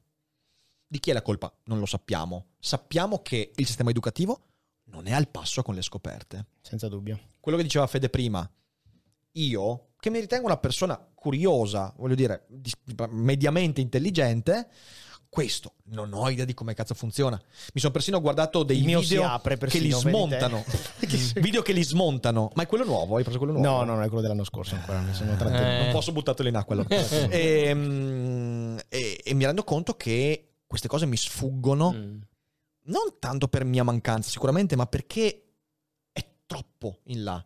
E mi immagino nei prossimi dieci anni cosa potrebbe succedere. E questa è la cosa che rischiamo, secondo me. Spaccatura. Sì, ma eh, ehm, Federico ha ragione, c'è un problema di accelerazione mm, notevole. Eh, già accelerava cento anni fa, forte, eh, perché immaginate cosa siamo diventati in due secoli e mezzo. Sì, sì, incredibile. dalla macchina a vapore. In no? 65 anni. Cioè, provate a immaginare cioè, Wright ah, e, i problemi che abbiamo sono il prodotto anche di questo. No? Mm. Quindi c'è un'accelerazione che st- accelera sull'accelerazione. Noi umani non siamo tarati a seguire processi di accelerazione esponenziale, siamo sempre molto lineari e, e, e pianifichiamo il futuro in termini lineari, invece e quindi siamo in una situazione in cui veniamo a sapere dopo quello che è successo, uh-huh. senza poterlo prevedere. Cioè ti ritrovi dentro la rivoluzione digitale, ma perché è già in atto. Sì. E la nottola di Minerva eh, siamo noi, siamo, eh, sì, non è la quindi, filosofia. E questo è un dato, ma l'abbiamo visto molto semplicemente anche con un fenomeno, neanche il virus. Hmm. L'abbiamo sempre rincorso. Sì, sì, quando, è, quando, il virus parte, adesso, adesso, siamo tutti, quando parte, comincia, eh, perdiamo la testa, non riusciamo più a controllare, a prevedere quello che accadrà. Mm-hmm. Si rincorrono i provvedimenti per bloccare che sono già vecchi. Mm. Quindi zero capacità di previsione perché praticamente sono processi che eh, mettono proprio fuori gioco mm-hmm. la nostra capacità di comprendere. Certo. C'è una discrepanza tra la comprensione che noi possiamo dare di questi eventi e gli eventi stessi. Si chiama, l'aveva già individuata, tu lo sai bene, Gunther Anders, la di, è la discrepanza prometeica. Esatto, esatto. Tra la vergogna, la vergogna tra ciò che prometeica. facciamo e ciò sì, che sì, capiamo sì, di ciò che facciamo. E questo, e, questo, e, questo, è pazzesco. Se questo è interessantissimo. Vuol dire che eh, questo è interessantissimo. Perché la soluzione cioè, che perché poi proposta... la tecnologia la facciamo noi. Certo. Ma ci sfugge di mano. Sì, sì, sì, sì e non la capiamo. Cioè, va, tu, e, però c'è un punto, attenzione, eh, su, per alcune risorse tecnologiche c'è qualcuno che sa. C'è qualcuno che sa di più, non tutto. Nessuno controlla. Però io non so cosa c'è dentro il cellulare, ma quello che lo ha progettato e costruito lo sa. Lo sa. E lui è l'agenzia che anche decide la politica relativa a tutta questa mm-hmm. vicenda. Mm-hmm. Oggi sono le grandi agenzie tecnologiche che scrivono le agende dei politici, questo è evidente, lo vedete. Certo. Beh, siamo ancora, siamo, ancora, siamo ancora, secondo me siamo ancora in una fase in cui si guardano in cagnesco. Non, è ancora, però poi alla fine... Non è ancora un rapporto di sudditanza, basta vedere negli Stati Uniti quello che stanno facendo sì, con Facebook e via sì, dicendo. Cioè, sì. lo Stato sta guardando... Sì, perché dice, adesso stanno cercando di reagire. culo così, poi magari non ci riescono, ma in Cina stessa roba. Eh. Se, se, guardi, se, guardi, in Oriente in realtà la sudditanza è ancora contraria. Eh. In Oriente... Cina, la politica ancora... Eh, la Cina è un paese interessante a questo punto di vista, sì, in effetti. Uh, sì, sì, sì, sì, beh, però voglio però. dire in Cina sì, lo Stato sta sopra, ma certo non ci sono i diritti civili cioè nel senso sì, no, ma quello che voglio, quello che voglio dire è che eh, il mondo tecnologico e il mondo politico sono ancora in un rapporto in cui si guardano in cagnesco. sì, sì, forse il mondo eh, tecnologico ha cominciato adesso a capire una cosa ha capito che può in alcuni aspetti soverchiare l'altro. Eh. è un processo che secondo me in questo decennio prenderà una forma però potrebbe, potrebbe ancora essere che ci sia quella che si chiama la balcanizzazione della tecnologia. La politica potrebbe ancora decidere e ha il potere di farlo di prendere e spezzettare le aziende francamente e... sarò un vecchio barbogio comunista, però secondo me Facebook non ce lo deve avere un Mark Zuckerberg qualunque lo dovrebbe mm. avere lo Stato, anzi le Nazioni Unite, cioè sono degli organi che non possono essere a mio avviso privati. Io la, la penso così, cioè Facebook finché il profitto lo muove può letteralmente eh. influenzare i processi democratici. Certo, lo fa già. Beh, io rispondo sempre dicendo che Facebook ha ancora un genocidio nella fatto gli stati ne hanno fatto svariati, quindi cioè nel senso quando, quando Facebook si armerà e comincerà sì, a fare un sacco di morti, magari potrò anche Verissimo. È che appunto il, il, livello dello scontro è diverso su un piano diverso. Sì, Però quanti vero, morti ha fatto il populismo in, nel mondo certo, favorito eh. da Facebook? Non lo so mica, eh. Non lo so, non lo so, non lo so. Eh, eh, qui, è... qui vedo proprio un contrasto però di... Non lo so, guarda, cioè, nel senso, io, io capisco eh. quello che intendi, però, però cioè, nel senso, io credo in questo ambito, mi è capitato di dirlo molto spesso, eh, tu dici la soluzione è fare qualcosa che è già stato fatto e secondo mm. me non è così. Cap- no, ha senso questa tua obiezione. Secondo me, non è così. secondo me la soluzione, se si troverà, eh, e speriamo che sia una soluzione pacifica, non è detta questa cosa certo. qua. Eh, se si farà sarà una soluzione nuova, cioè sì, i sì, modelli che hanno proposto, eh, il modo con cui interagiamo, sì. eh, i sistemi democratici sono cambiati troppo. La soluzione non sarà quella di prendere Zuckerberg e dargli sì, l'antitrust standard. Cioè, non... Esatto. Beh, Quindi beh, è questo quello che penso. Voi, ma insomma, immagino che condividiate, cioè la, la, mm, la, politica è molto cambiata in rapporto a tutto questo. Ah, madonna. Mm-hmm. Eh, Beh, cioè, basta guardare le ultime elezioni è, statunitensi. Esatto, cioè voglio dire, la politica è potentemente trasformata. La cosa che temo, sai qual è? È eh. che eh, sono dieci anni che diciamo la politica si è trasformata, ma ancora non abbiamo capito come. Sì, questo è. non abbiamo idea di come è trasformata. Eh, ma anche perché c'è molta labilità Cioè non, non mh, I fenomeni emergono e subito scompaiono, no? Eh, anche questi, questi... Adesso negli Stati Uniti abbiamo avuto questo passaggio secco da un presidente che sappiamo... Eh, a questa persona che sembra invece molto tradizionale, molto Fin della vecchia... eh, eh, molto della vecchia... gua- Cioè, vedi, Eh, cioè, vecchia guardia, se- siamo alla guerra di secessione Sì, qua, eh, cioè, cazzo, cioè. Tu vedi fenomeni che apparentemente eh, sembrano avere un trend e poi ritornano improvvisamente. Cioè, è difficile anche descrivere que- questi Sì, passaggi. C'è sì. molta labilità, mobilità, volatilità nel... nel- ehm, pensi che, che una tendenza sia definitiva e sparisce. Mhm. In un attimo. Le persone cambiano idea continuamente. Ah, beh, questo, questo è una- verissimo. cioè, questo, è verissimo questo è tu non verissimo. puoi dire di avere consenso per più di un anno adesso. No, guarda, guarda quello che sta Cioè, succedendo. eh. Avete seguito adesso elezioni in Norvegia. Fino alla settimana scorsa, il no. partito della- eh, perché ha vinto la sinistra in Ok. Norvegia per la prima volta Però dopo sì, un decennio. 6.000 anni. E prima, eh, tipo una settimana fa, dicevano tutti: Ma no, ma va, va- va su Mm. quello di prima e niente, Eh. anzi, quella di prima. E invece è cambiato. Ah. Eh, in Francia sono terrorizzati da questa cosa qua perché l'anno prossimo c'è, c'è la Le Pen. Mm. Che è, è lì, eh. cioè nel senso, le, Eh, sì. proiez- le proiezioni, che comunque sono tutte sbagliate, dicono che al primo turno Macron e Le Pen se le giocano alla pari. Mm. E il secondo turno Macron vincerà con Di un- un margine. Lo dicevano anche di Ma Trump. Eh? ci stanno tutti cagando Eh, addosso, dicevano, avrebbe vinto di- stanno anche... cagando addosso eh, perché in realtà- avrebbe vinto di un... In realtà adesso che la Merkel non ci sarà più, è l'asse Italia-Francia che terrà in piedi l'Europa. Ma se va sulla Le Pen, l'Europa... Bye bye. Cioè nel senso, eh, questa imprevedibilità Sì, c'è un'imprevedibilità. è sempre più... E poi non, non si riesce a capire perché. Cioè, eh, difficilmente. Cioè, poi mh, queste, queste cose sembrano accadere per ragioni non facilmente individuabili, insomma. A posteriori Per forse si eh, A potrà. posteriori si potrà. Quasi cambi di umore. Cioè, repentini, no? Non so se avete queste impressioni, abbastanza però- inspiegabili. Oppure, eh, sai, insomma, schizofrenici. Prima Sì, sì. tutti votano uno, poi votano al contrario. Ma e Mm. non capisci i passaggi, qual è, eh, come dire, la formazione della nuova idea, della nuova visione, no? E questo è molto interessante, è tipico del, È del presente. Io ho un'idea però su Tu questo. ce l'hai? Io ho un'idea su questo. Dai. La mia idea è che la gente è sempre stata iperumorale. Noi però negli ultimi 30 anni abbiamo aumentato gli strumenti Mm. per leggere l'umoralità e non funzionano. Eh, non fu- ecco, questo, cioè, questo per me è questo. Eh, 40 anni, cin- no, anzi di più, 60 anni fa, la gente non era diversa da oggi. Era comunque umorale, pensava di pancia, però non avevamo gli strumenti. Non avevamo due cose. Uno, gli strumenti per misurare queste cose. E due, c'era molta meno varietà nella scelta di, di ogni cosa, anche politica. Cioè, voglio dire, negli anni 70 in Italia DC o, o i rossi, ed era qu- quasi tutti DC, ok? Adesso invece ci sono tante, tanti personaggi, tante fazioni, tante correnti, tante cose che si mescolano. Stessa cosa negli Stati Uniti, stessa- dappertutto. Quindi tu hai più varietà. Ed è la cosa che è veramente cambiata negli ultimi decenni, secondo me.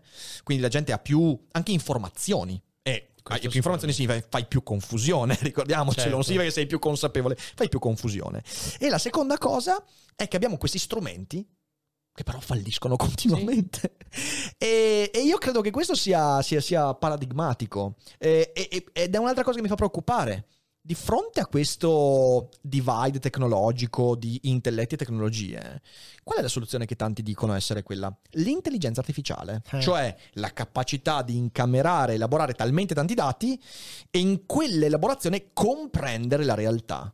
Però è un'idea salvifica questa. Ma è io un non po' credo il- che sarà il- mai È possibile. un po' l'idea del, del- che viene qualcuno dall'alto e ci aiuta. non- non- L'intelligenza artificiale può aiutarti a fare un acquisto magari più in linea con quello che hai Vabbè, cercato, può aiutarti a boh, scegliere una migliore meta di vacanze, può aiutarti magari a eh, incanalare meglio le tue cure mediche, ok? Perché mm, inserisci i dati di nuovo. Però a me viene in mente Asimov con la psicostoria, cioè la Eh beh, psicostoria certo. di Asimov è esattamente quello che sta succedendo, una quantità sufficientemente coerente di dati incamerati da un supercomputer, il multivac, che prende E dice? riesce a prevedere 100.000 anni di storia. E poi Eh, cosa succede? Arriva il mulo. Arriva il mulo. Mm.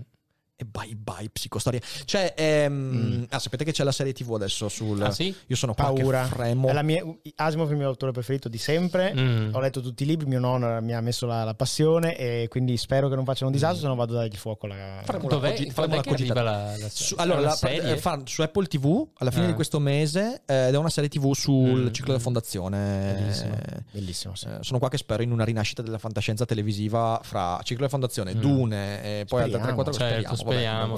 Serve, abbiamo bella bisogno buona fantascienza, fantascienza. è- Fantascienza mh, rasenta la filosofia. Ne abbiamo bisogno, Eh, beh, sì, eh, sì, sì, sì, assolutamente. Cosa volete? Qui la questione è molto seria. Beh, diciamo, quelli che se ne occupano in maniera tecnica, professionale, non, non enfatizzano così le, le- le capacità, le Esatto. potenzialità dell'intelligenza artificiale. È un po', c'è tutta una pubblicistica, una- Mm. un elemento di, di- che, che- che- che- spera da- da- diciamo, dall'uso di, di- di queste macchine, degli algoritmi, di avere cose. Non lo so, si fanno molte cose, sono strumenti potentissimi, certo, certo, assolutamente potenti. Per definizione non risolvono tutti i problemi a monte, Ehm, possono darci una mano su questioni complesse Mhm. eh, che hanno a che fare appunto con quantità di informazione che noi non possiamo trattare in Per poco esempio, tempo. Cambiamento Eh, climatico. ma certo sono utili, sono Sì, mm, sì, potentissimi, però poi sai, eh, una soluzione che una macchina ti prospetta eh, deve essere assoggettata comunque alla decisione di, di- di- di accoglierlo o meno. Sì, E qui sì, entra sì, l'umano, c'è niente da fare. Cioè, non- Certo, sono fa strumenti... E fa, danni. e fa danni. Sono strumenti potenti, sono strumenti potenti, arrivano... eh, mi sono occupato recentemente delle previsioni di morte. Uh, Si fanno già negli Stati Uniti per eh, indirizzare le cure palliative. Si Ah. scelgono i... Eh, sì. E si fanno. c'è, ehm, Stanford, l'ospedale di Stanford, ha sviluppato un, algoritmo per cui i malati terminali sono assoggettati a questo tipo, se vogliono, di... eh, e viene... eh, la macchina dà una previsione di morte che è corretta al 96% Pazzesco. la data Eh, della tua ma- eh. e questo induce e questo fa sì che il medico possa appunto su queste- sulla base di queste previsioni proporre al paziente il ciclo di, di Cure cure, palliative, palliative, nella certo. parte terminale di scegliere il paziente Per E- eliminare mm, hai capito? la sofferenza. questo Eh. si fa già ed è, ed è- e- e perché si fa su che base certo. si fa Eh, si fa su- su- sul fatto che tu puoi disporre, Stanford ha deciso, gli americani sono molto flessibili da questo punto di vista, cioè si fa saltare in aria tutto il dispositivo della privacy, Mhm. si prendono i milioni, i miliardi di cartelle cliniche e si fa uno studio. si, si lancia dentro la macchina, la macchina comparando eh, sul caso specifico, tac. Mhm. Sì, sì, sì, sì, sì. questo è possibile e, sono- e questo è uno strumento potentissimo. Altra applicazione in cui ho attenzi- visto, ho visto... Ah, vai, vai, finisci, finisci pure. Sono strumenti potentissimi che cambiano completamente tutto perché, per esempio, qui cambiano il rapporto tra medico e Medico paziente. paziente. Non esiste più il consenso cioè, il tuo, il informato. tuo rapporto con la tua Sì, sì, morte, eh, quello che devi fare, i, i tuoi familiari sanno che devono preparare il funerale. Eh, cioè, ragazzi, eh, que- Inquietantissimo. Perché c'è la festa di funerale adesso. Eh, sì. Non vorrei dirvelo, ma esiste Eh. negli Stati Uniti la festa di funerale, cioè la persona che sa quando morirà fa una festa e le persone eh, succede, eh, si sta diffondendo. In realtà ci hanno fatto anche un paio di film. posso dire. Poi ognuno fa il cavolo che gli pare. Se, se È per dare fa contento, l'addio, cioè chiamano tanti amici, danno Nessuno l'addio giudicare sapendo che... che facciano quello che vuole. A me sembra macabrissimo. Poi C'era dopo- anche, c'è anche una Mm. puntata di Doctor House, quindi Mm. ancora un po' datata, in cui un tizio a cui era stato diagnosticato un cancro terminale aveva fatto la festa di funerale e poi viene fuori che la cartella non era la sua. E quindi fa causa a Wilson, che è l'oncologo certo. amico di House. Mm. Vabbè, mi è venuto in mente Eh. così. Un altro ambito in cui l'intelligenza artificiale, e io mi sto informando un po' in, questi, in queste settimane perché è veramente interessante, quello della guida automatica. Sì. E io, fino a che non ho visto un documentario di qualche settimana fa, eh, ero convinto che la guida automatica sarebbe, stata, sarebbe possibile soltanto quando tipo il 90% delle macchine saranno a guida automatica. Invece non è così. Non è così. In realtà. eh, guardando i dati, per esempio, una cosa che io non sape- immaginavo, ma non in questa misura, è che il 98,7% degli incidenti stradali è dato da distrazioni fra le più stupide del mondo. Eh, certo. Una larghissima Certo. parte è data da gente che guarda il cellulare, Sì, o comunque sì. limiti di velocità e via Eh. dicendo, e, e soltanto un 1% è, è di casualità, tipo proprio... Si rompe qualcosa. sì. E- e- e lì, cioè in questo documentario dicevano, guarda che se anche tu su mille macchine che hai dentro una città che circolano, eh, ne metti due in guida automatica, che quindi eliminano l'errore umano, tu diminuisci tipo del 7% gli incidenti stradali, con due macchine su mille. È una roba devastante, se ci pensi è Sì, è devastante. pazzesco. E, e quindi una volta che tu hai la metà delle macchine tu diminuisci enormemente e lì è tutto, cioè tipo i sistemi di guida automatica sono pazzeschi, pazzeschi, hanno questi LiDAR, ok, Mhm. sono quattro LiDAR che irraggiano tutto l'ambiente e la macchina riesce a prevedere se un cane a 50 metri di distanza prenderà quella direzione per attraversare la strada, quindi riesce a prepararsi alla frenata tipo un tot di tempo prima, prevedendo l'ipotesi che il cane attraversi la strada in quel modo. Pazzesca. Vabbè, comunque, insomma. In ambito criminologico, no? Dove ci sono delle, delle- delle Sì, distopie vicinissime. eh. Minority È Report non è così lontano. Minority Report, che, be- che be- che Eh. bel film. che Ma bel non film. dovevamo parlare di studio. Noi Sì, non ma infatti, ma eh, perché? cosa è come vi ho successo? detto, noi siamo Com'è partiti da siamo quelli, arrivati a partiti da questa cosa? Poi io ve l'ho detto, Daily Cogito La è chat così, cosa dice? Cosa dice la, La chat? chat, a parte che siamo stati tempo tutta è? la live con più di 400 persone in live, quindi Sì. No, insomma, dai, eh, ma- tutta- cioè, siamo da più di un'ora e mezza e ci sono Vabbè. più di 400 Bravi. persone da tutta la live, quindi bene, bravi, Temerari, bravi, temerari. Ma questa nuova stagione sarà la dimostrazione che le cogitate non hanno in realtà un tema fisso, ma No, non ce No. L'hanno, non ce l'hanno. A caso. Io Vero, voglia- c'è qualcosa no, che ma lancia la discussione, ma, poi è... Qual era l'obiettivo Sono della ondivaghe, vanno di qua e di là. Parlare di cose interessanti con persone interessanti. Eh. Stop, non, cioè, non voglio nient'altro io. Ma ci sono Quindi- domande, questioni, cosa, cosa fanno? Perché sono Avete curioso un paio di questo. domande, Fede? Ci sono, vedi, Fede. Sì, sì, se volete possiamo rispondere Lanciamone, lanciamone un Vai, paio, dai, Dai. sentiamo, sentiamo, sentiamo. Allora, per Escludi esempio... per favore quelle sulla pancia di Rick. La mia pancia è molto molto migliorata negli Ma ultimi c'è, La mia ci- no. c'è curiosità su questo. Cioè, curioso, immagino di sì. Oh, eh, eh, ho anche diminuito la birra per diminuire la pancia. Ah. Guarda che questa, questa- questa è una conquista Beh, quella, quella, eh, Ragazzi, cioè, poi stasera ci facciamo una buona birra. Però, bene, cioè, nel senso io. però. C'è post che dice se il progresso tecnologico avanzasse in maniera matematicamente progressiva, per scoprire come apparirebbe il mondo fra nove anni, potremmo raffrontare il 2020 con il 2010. Ma visto che è proprio la storia a insegnarci che l'evoluzione tecnologica è tutto fuorché prevedibile, se ciò che noi sappiamo il 2020 può stare al 2010, come il 2021 può stare al 2020, insomma il potenziale tecnologico di 10 anni sintetizzato in un in anno, un anno, ok. Potenziale. eh, pensiero di primo acchito banale, ma che secondo me viene spesso trascurato. Quindi potrebbe essere che le previsioni che si facevano nel 2010 verso il 2020 sono accurate tanto quanto quelle che ne facciamo sul 2020 sul 2021, magari. Questa può Sì. essere un'altra interpretazione. Sì, Quindi diventa sempre più difficile. diventa fare- sempre più complesso. Si diventa più È complesso. tipo gli studi di funzione Certo. eh, tendenti Sì. all'infinito. Eh, Eh, sì. Più vai a studiare verso l'infinito, Eh, più è sì. difficile capire la curvatura della. No, hai sempre delle variabili, però direi che di anno in anno no, cioè nel senso di anno in anno bene o male si, sa, cioè, si sanno le cose, se uno si occupa un po', va a leggersi riviste che si occupano di queste cose qua, io ogni tanto ne leggo un po', non è che magari arriva proprio il breakthrough tecnologico e dici ah cazzo è incredibile.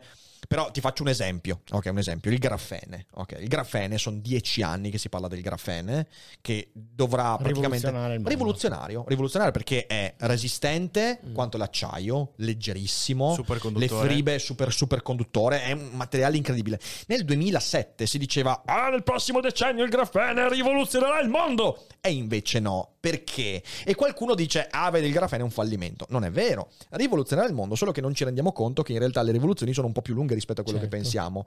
Quindi in realtà le- le- i grandi breakthrough, breakthrough tecnologici eh, non sono mai di anno in anno. Però ti, ti- Può esserci una c'è variabile di anno in C'è anno, una tipo- storia che adesso Mm. ehm, la citerò- se, se mi sbaglio qualcuno della chat mi, mi correggerà, però ricordo di aver letto che era uscito pochi giorni prima, eh, anzi no, la, la giro perché così è più, è più bella, esce un articolo sul fatto che l'atomo è impossibile da scindere, impossibile, e tipo quattro giorni dopo ci riesce fermi. Cioè, eh, nel adesso non, me- non vorrei dire una, una assurda, però de- deve essere andata una roba così, cioè che è uscito un articolo su con peer review eh, che è impossibile assolutamente, e poi... eh, No, allora, eh, non mi ricordo se la storia è giusta. Ho eh. letto un po' di storie a riguardo, è un po' esagerata, però, Ok, secondo me. è Cioè, una nel senso, fake è news. No, non è una fake news. È vero che ci sono state delle velocizzazioni nei procedimenti, però è stato un po' più complicato Ok, così. sì, ok, ok, no, infatti... Eh, quello, quello- quello è stato una- un ambito in cui c'erano tanti che dicevano ah ci riusciremo in poco tempo e tanti che dicevano ah no ce la faremo in vent'anni e poi invece ce, la, ce l'hanno fatto in quei- quegli anni Certo. però sì è un po' più complicato di così Sì, sì, sì. ehm, È vero, e questo però la dice lunga sul fatto di quanto sia difficile appunto Ma prevedere- prevedere, no? E ti ricordi Riccardo, eh, tu hai giustamente ricordato Kurzweil, allora Eh. il suo esempio, no? quello delle, mh, del laghetto con le trote Ah, e, sì, e sì. le cosa sono quei fiori, non mi ricordo più. le ninfee Le ninfee, no? Quel, l'allevatore di trote che ha il laghetto ehm, e che eh, appunto è interessato a non vedere il laghetto, eh, come dire, completamente ricoperto di ninfee perché porterebbero, sottrarrebbero l'ossigeno e le sue trote morirebbero. Quindi va a vedere ogni giorno il suo laghetto, vede due ninfee, ne tira via una, due, poi il giorno dopo altre due, mh, tre, vabbè, insomma, dice vorrei, vado in vacanza. va in vacanza, dopo 15 giorni torna, il laghetto è completamente ricoperto da linfee e tutte le sue trote morte.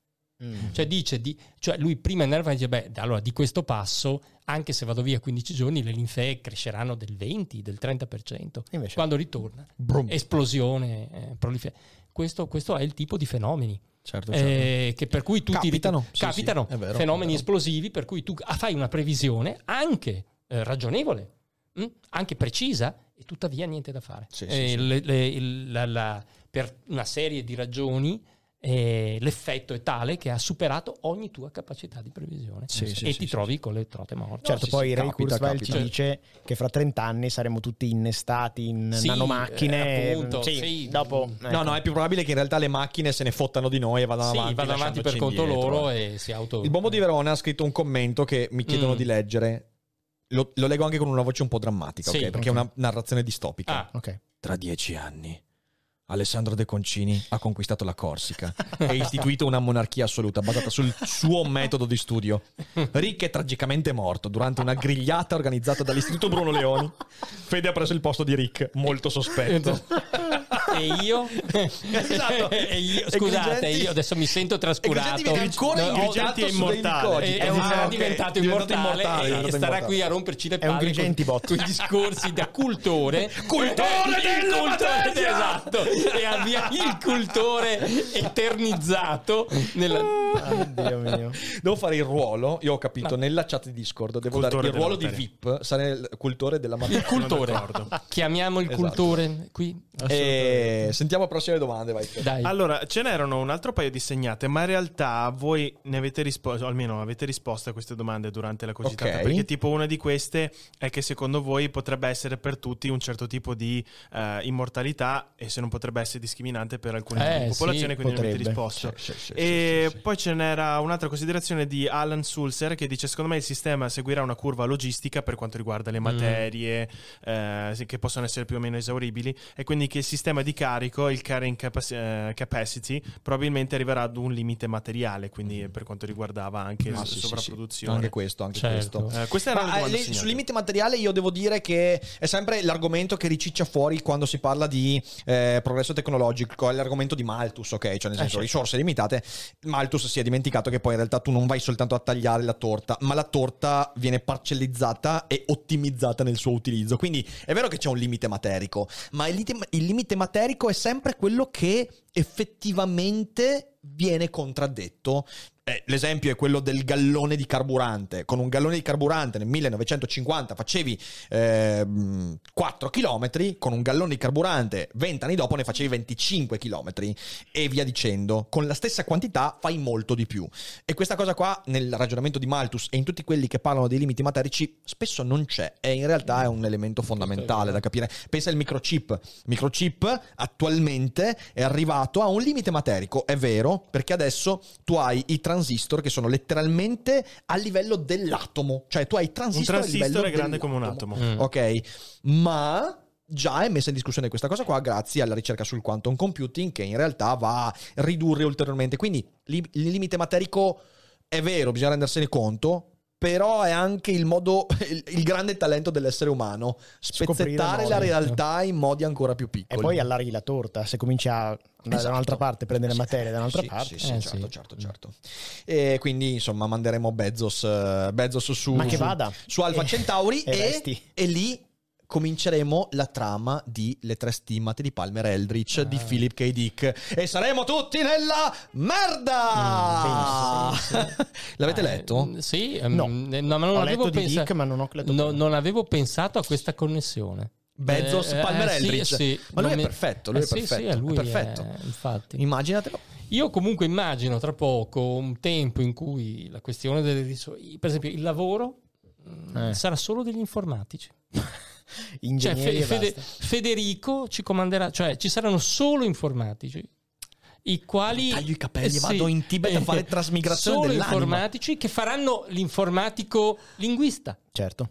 l'informatico filosofo, ma di fondo mh, credo che avremo Eh, Questa, possi- questa è una cosa, abbast- secondo me, mh, Sì, sì, non pensabile. Provate a Sì, pensarci. Sì, sì, assolutamente, assolutamente. La specializzazione porterà a Sì. cooperazione continua. Cooperazione. Ma tu perché mi hai, aspen- mai spento la luce? La lu- infatti, perché si è spenta la luce? Perché mi hai spento la Sono luce? stato io. Sei stato sicuramente tu. No, Vabbè, poi si è guardiamo. spenta. La luce vola. Dagli È un tap sull'angolo lì vicino, un tap sul legno. No, il tap sul legno, questo angolo qua. Oh, Ecco, vedi? Ma Oh, la, la vedono a da casa? Certo che la vedono, è bellissima. È bellissima, lo ammetto. È vero, la bellissima, ammiro. bellissima. E si era spenta. È la luce della conoscenza. Eh, Alessandro Sì. De Concini ha spento la luce spento della la luce- conoscenza. Esatto, ha cercato di oscurare. Ne voglio il monopolio. di portarci nel... Allora, io direi che ci siamo. Direi che ci siamo. Io, eh, ragazzi, è stato benissimo. Come, Eh, come sempre, chiacchierare con voi è stato bellissimo. eh, abbiamo spaziato in maniera incredibile. E direi che, insomma, Alla grande. Ci, ci rivedremo in altre Vabbè, trasmissioni. Che come no. tanto, insomma, mi sembra, eh, mi sembra molto bello. Io ringrazio anche tutti quelli che hanno. Eh, che hanno scritto in chat c'è Jules che mi vuole affumicare Fede affumichiamoci Perché? Il fumo, eccolo qua. Affumichiamoci! Grazie mille per l'affumicamento. E ringrazio tutti quelli che sono abbonati, quindi Xeixophus, South Shock, Andrea Colosio, Walland, Tartaruga di Baudelaire, Pollipa, eh, Gregorio Muzzi, Zafirot, Anto Frale, Enzo, Grande. eh, Ignif. Grazie mille a tutti quelli che sono abbonati, siete tantissimi. Grazie per il sostegno. È stata la prima cogitata con ospiti. La prossima vi ricordo che sarà sabato, avremo qui il buon Corrado Polini. E poi domani faremo cogitata unica. Facciamo rassegnato stampa alle 12, pranzo insieme in live e Daily Cogito alle 14. eh, perché poi domani sera noi dobbiamo andare via, ci abbiamo degli impegni, quindi a posto così. Quindi, Fede, ci siamo? Hai qualcosa da aggiungere tu? No, che è stata una bella cogitata. Bella cogitata. Abbiamo Grazie, aperto bene la stagione? Bravo Sì, sì, Fede. sì. E non sarà che meglio. Ah. E non potremmo che diventare cultori Della materia. materia. Allora, Ciao. grazie a tutti di nuovo. Buona Ciao, serata. grazie a voi. Ci rivediamo domani. Aspettate perché c'è la coda della sigla. Quindi deve arrivare la coda della sigla e non. Senti, che Arriva? la musica. Arrivando la musica. Nel frattempo Sì. dobbiamo far finta di dire qualcosa di interessante. Beh, ciao. Ciao, Buona cultori della materia. Molto interessante. Molto Molto interessante, interessante. molto bello. Molto interessante.